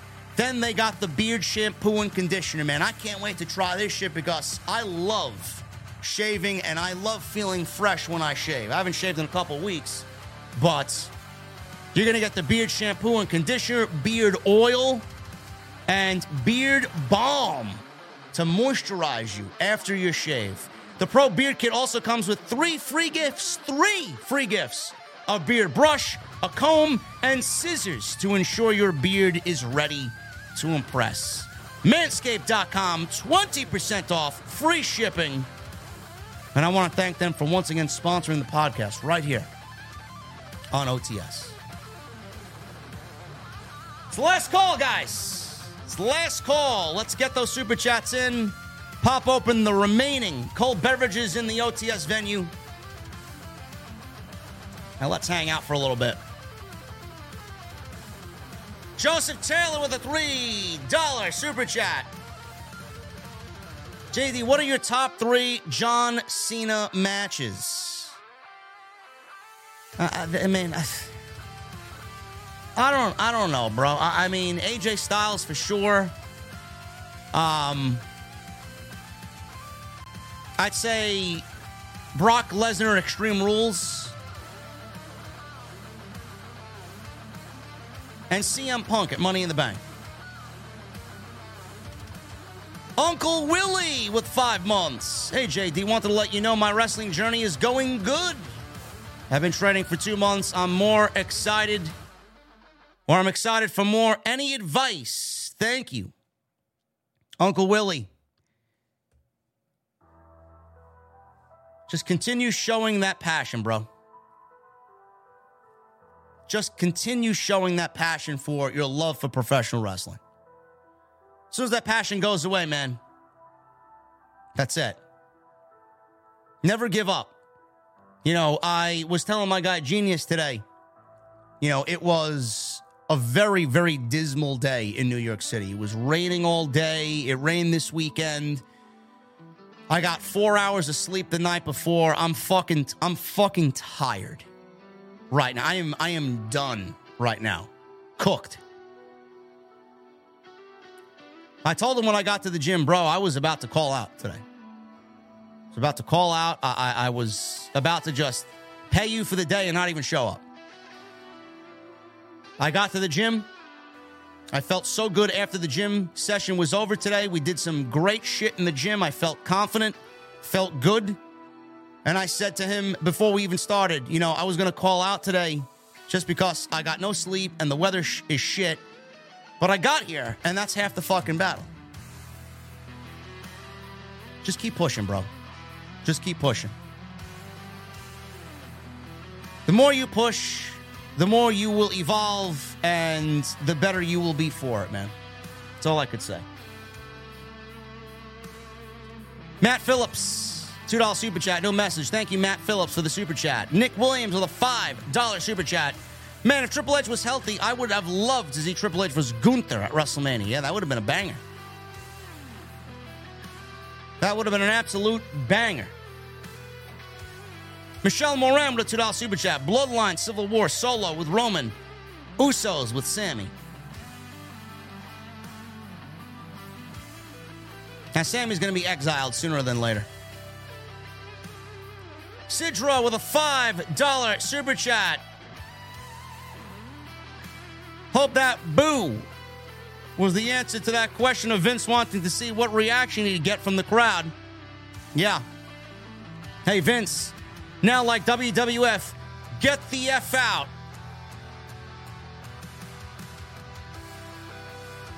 That's the exact reaction I was hoping for. Gives me hope. If anything does happen in the future, the fans will be very vocal about it. Everybody loves Triple H, bro. Everybody. Jake Caleb, I see you, bro. Thank you, brother. Ordering that beard hedger.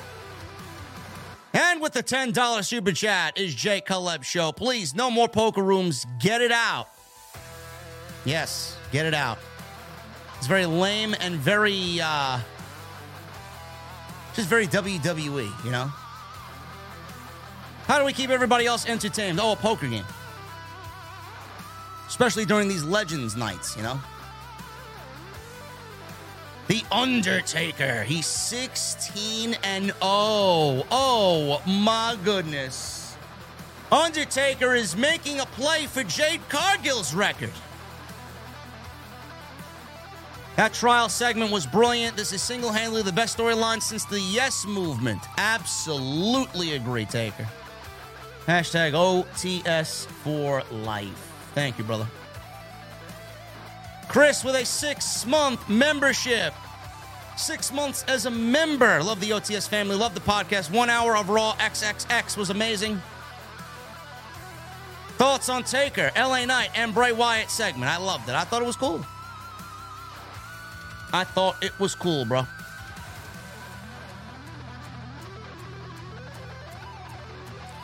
Chris Leon with seven months in the OTS VIP Club. Seven months already and counting. The trial segment was awesome. Looks like the end is near for Sami Zayn at the Rumble. It's coming to an end, bro. Get used to it. Get the tissues ready. Matt, the PW fan, with a $10 super chat. Gotta say, it's a bold move for WWE 2K to have a blank cover for 20, for uh, 23. I guess they really aren't trying this year. I'll just save my money for AEW Fight Forever whenever it comes out. Bro, 2K23 will be dead in three months. Some of the content creators in that community are just absolutely cringe like content. I love my boy Macho T. I think uh, Chris Dank is cool. Some of the content in the community, man, is just fucking aimed towards children. Honestly, it is disgusting. It really is. Grimsley with a $5 super chat. Great show, but yikes to the women's segments. Wasted Cage. The main event sucked. Rivalry has gone on too long. I got chills when Jey stopped solo. Yeah. I thought it was great. I got a little salty in the eyes there. 248 Radio, five month membership. Cheers, cheers, JD. Thank you, brother. Route the Well with three months. Perfect amount of Royal Rumble build along with the 30 year celebration. I agree, brother. Three months. Thank you for the three months. Kyle Ironman Smith with two months. Cheers, JD. I want Cody versus Roman. But this Sami storyline is making me want Sami to dethrone Roman that much more. Very emotional storyline. Bro, it's got to be Cody Rhodes. If Sami Zayn was to win the Royal Rumble, I would not mind that either, but it's got to be Cody. It's got to be Cody. Dom Wapo with a 199. What a fun Raw. Can't wait to go to the Royal Rumble.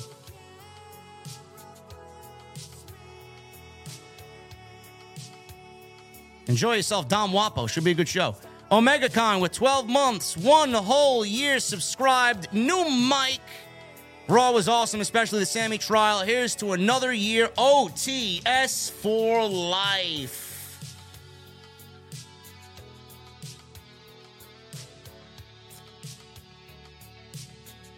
You guys want the Stone Cold Steve Austin Roman Reigns news? It's in the extra that's on the homepage. Go and check it out. I'm sure I'll talk about it again sometime this week. Gary Gordon with a $5 super chat. Found myself rooting for Sami Zayn in the tag team match like never before in my entire life. Absolutely thrilling. Gunther vs. Rollins tease also take my money. Honestly, I think Gunther versus Sheamus is the match to go with at WrestleMania, but I could be wrong.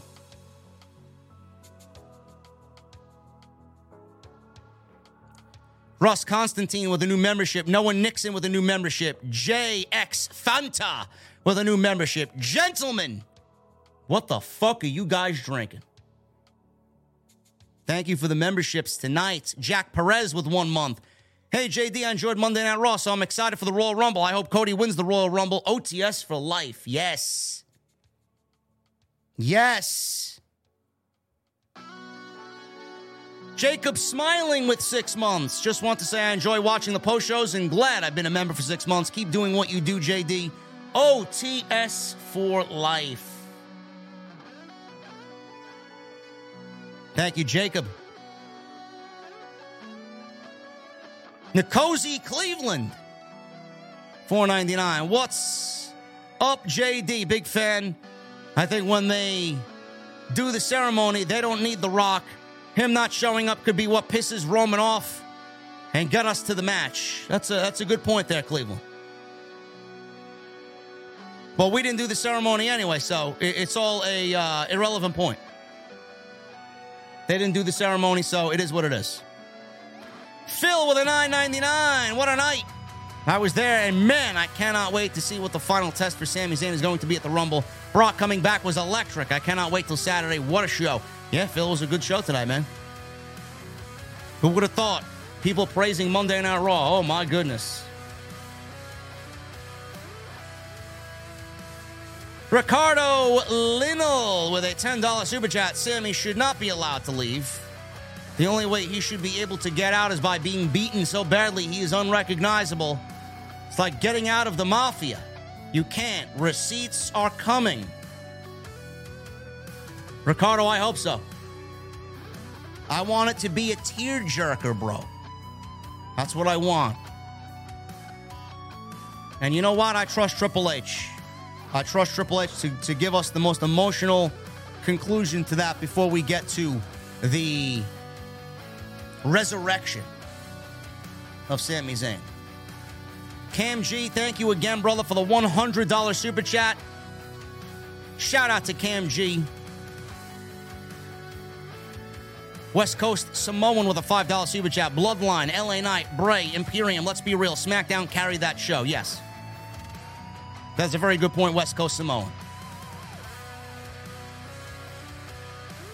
Erotic Fresco with a 499. Hey JD, yesterday was my 22nd birthday. Can I please get a mighty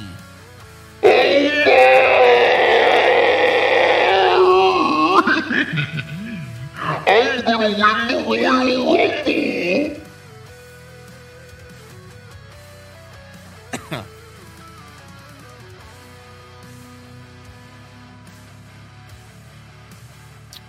Happy birthday, Erotic Fresco.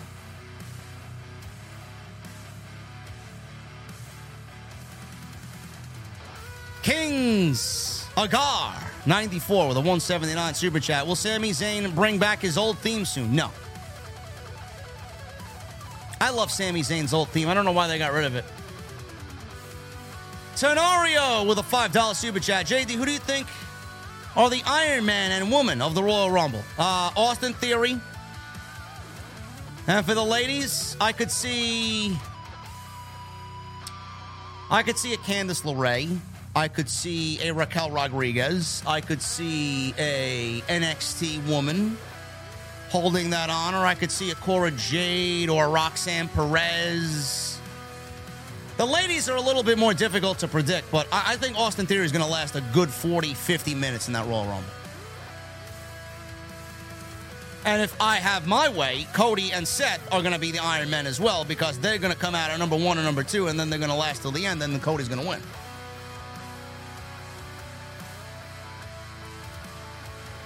Miggy Saito with a 125 in his currency. I rather saw the steel cage match with Bayley than Charlotte segment. Yes, so I would have to agree with that, Miggy. I mean, anything but Charlotte, really.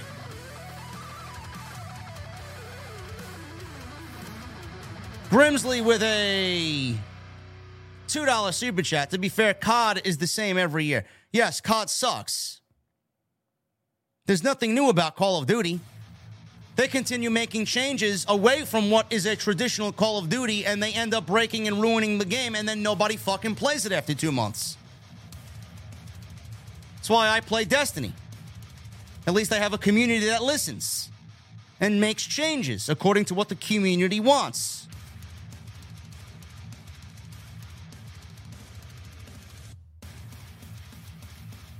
Mr. TKO with a $5 super chat. Hey, JD, just finished my revision zero, fourth catalyst. What role did you go with? Well, Raw was pretty good. OTS for life. Uh, Mr. TKO, I'm going with fourth time's the charm, bro. Either that or Frenzy. But right now, fourth. Pretty decent gun. Not my favorite. Just working up leveling my uh, seasonal weapons that I have crafted.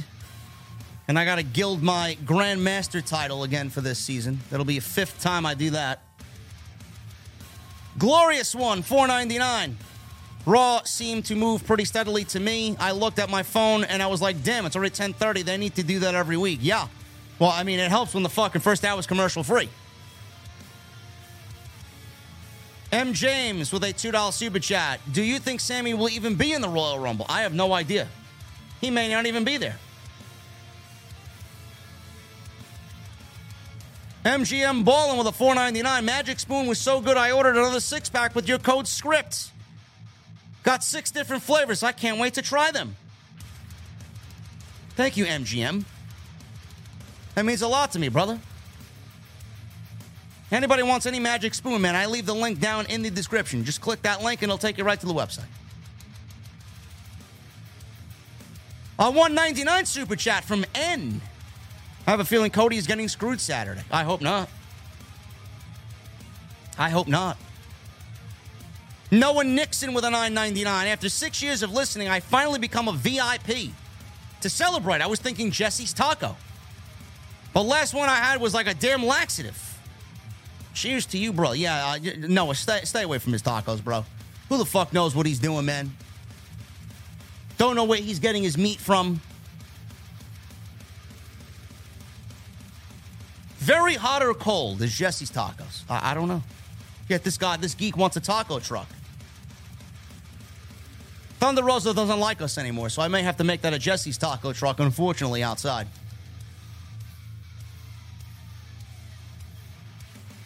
Furious Nation with a $10 super chat. What's up, JD? I know I've been very stressed with my job lately, and that's why I haven't super chatted lately, but happy Raw 30, bro. Very fun show tonight, and I love the Tribal Court tonight. Yes, I thought it was awesome, brother. I'm glad you enjoyed the show. It was a good show. Filthy Slimes with a 499. If Vince was in charge, DX would have hit all their finishers on Imperium like they did FTR. So happy he's not in creative and hope he stays away. Yes, I just I said that tonight. That segment could have went a lot differently. A lot differently. Sarit Mohanty with 179 in his country's currency. Brock versus Gunther or Brock versus Lashley at Mania. Brock versus Lashley. Gunther versus Sheamus is what I think is best for the IC title, with Sheamus winning the IC title and capturing his first IC title. Furious Nation with a $10 super chat. Very happy to hear Across the Nation and Enemies tonight during Raw. I thought both of those songs were great. My uh, favorite was Anthrax. Raw is War. My second favorite was To Be Loved by Papa Roach. Disappointed we didn't hear To Be Loved tonight. To Be Loved by Papa Roach was awesome. Yes, it was. That was an awesome album, too. Steven Escalante with a 199. What about Stone Cold versus LA Knight at WrestleMania? I think that could be a good one. I think that could be a good one. Hollywood guy with a five dollar super chat. I wonder what Undertaker said to Bray Wyatt. Maybe he is passing the torch to him. Maybe. Who knows? Furious Nation with a $10 super chat. Imagine Gunther in the ruthless aggression era versus people like HBK, Batista, Undertaker, and others during that era in their prime. Gunther would fit in like a glove, bro. Like a glove. Aracia with a $5 super chat. I think there needs to be a few weeks where there is complete trust for Sami. Really make it feel like family before the turn. Great show. OTS for life. Thank you, brother. Appreciate that, man. And Joseph Taylor with a $5 super chat.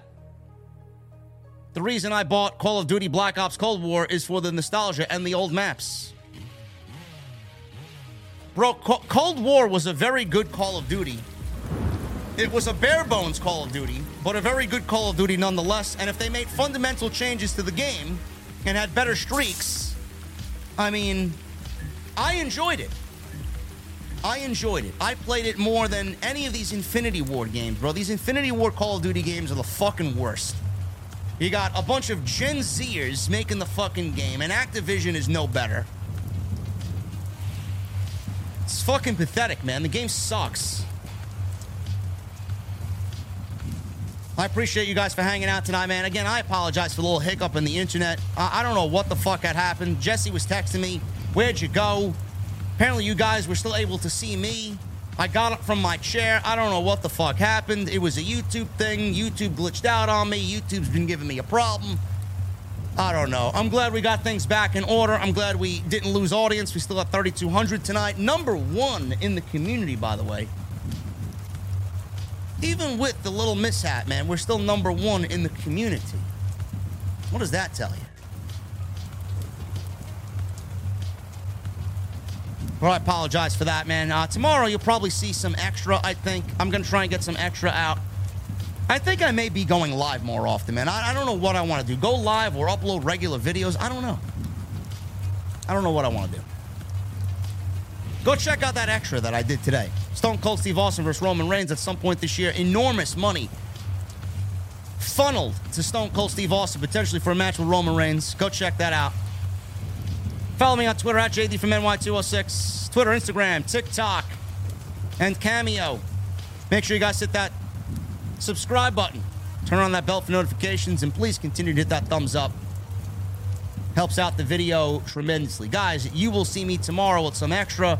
And the next time you see me live is on Wednesday. Jesse and I will cover Dynamite Wednesday night as this big week continues heading into the Royal Rumble. Let me see those emojis in the chat and let me hear that music. I want that music on max. I'll see you guys tomorrow and then Wednesday live back in the venue for OTS right here for AEW Dynamite on Off the Script. I'll see you guys later.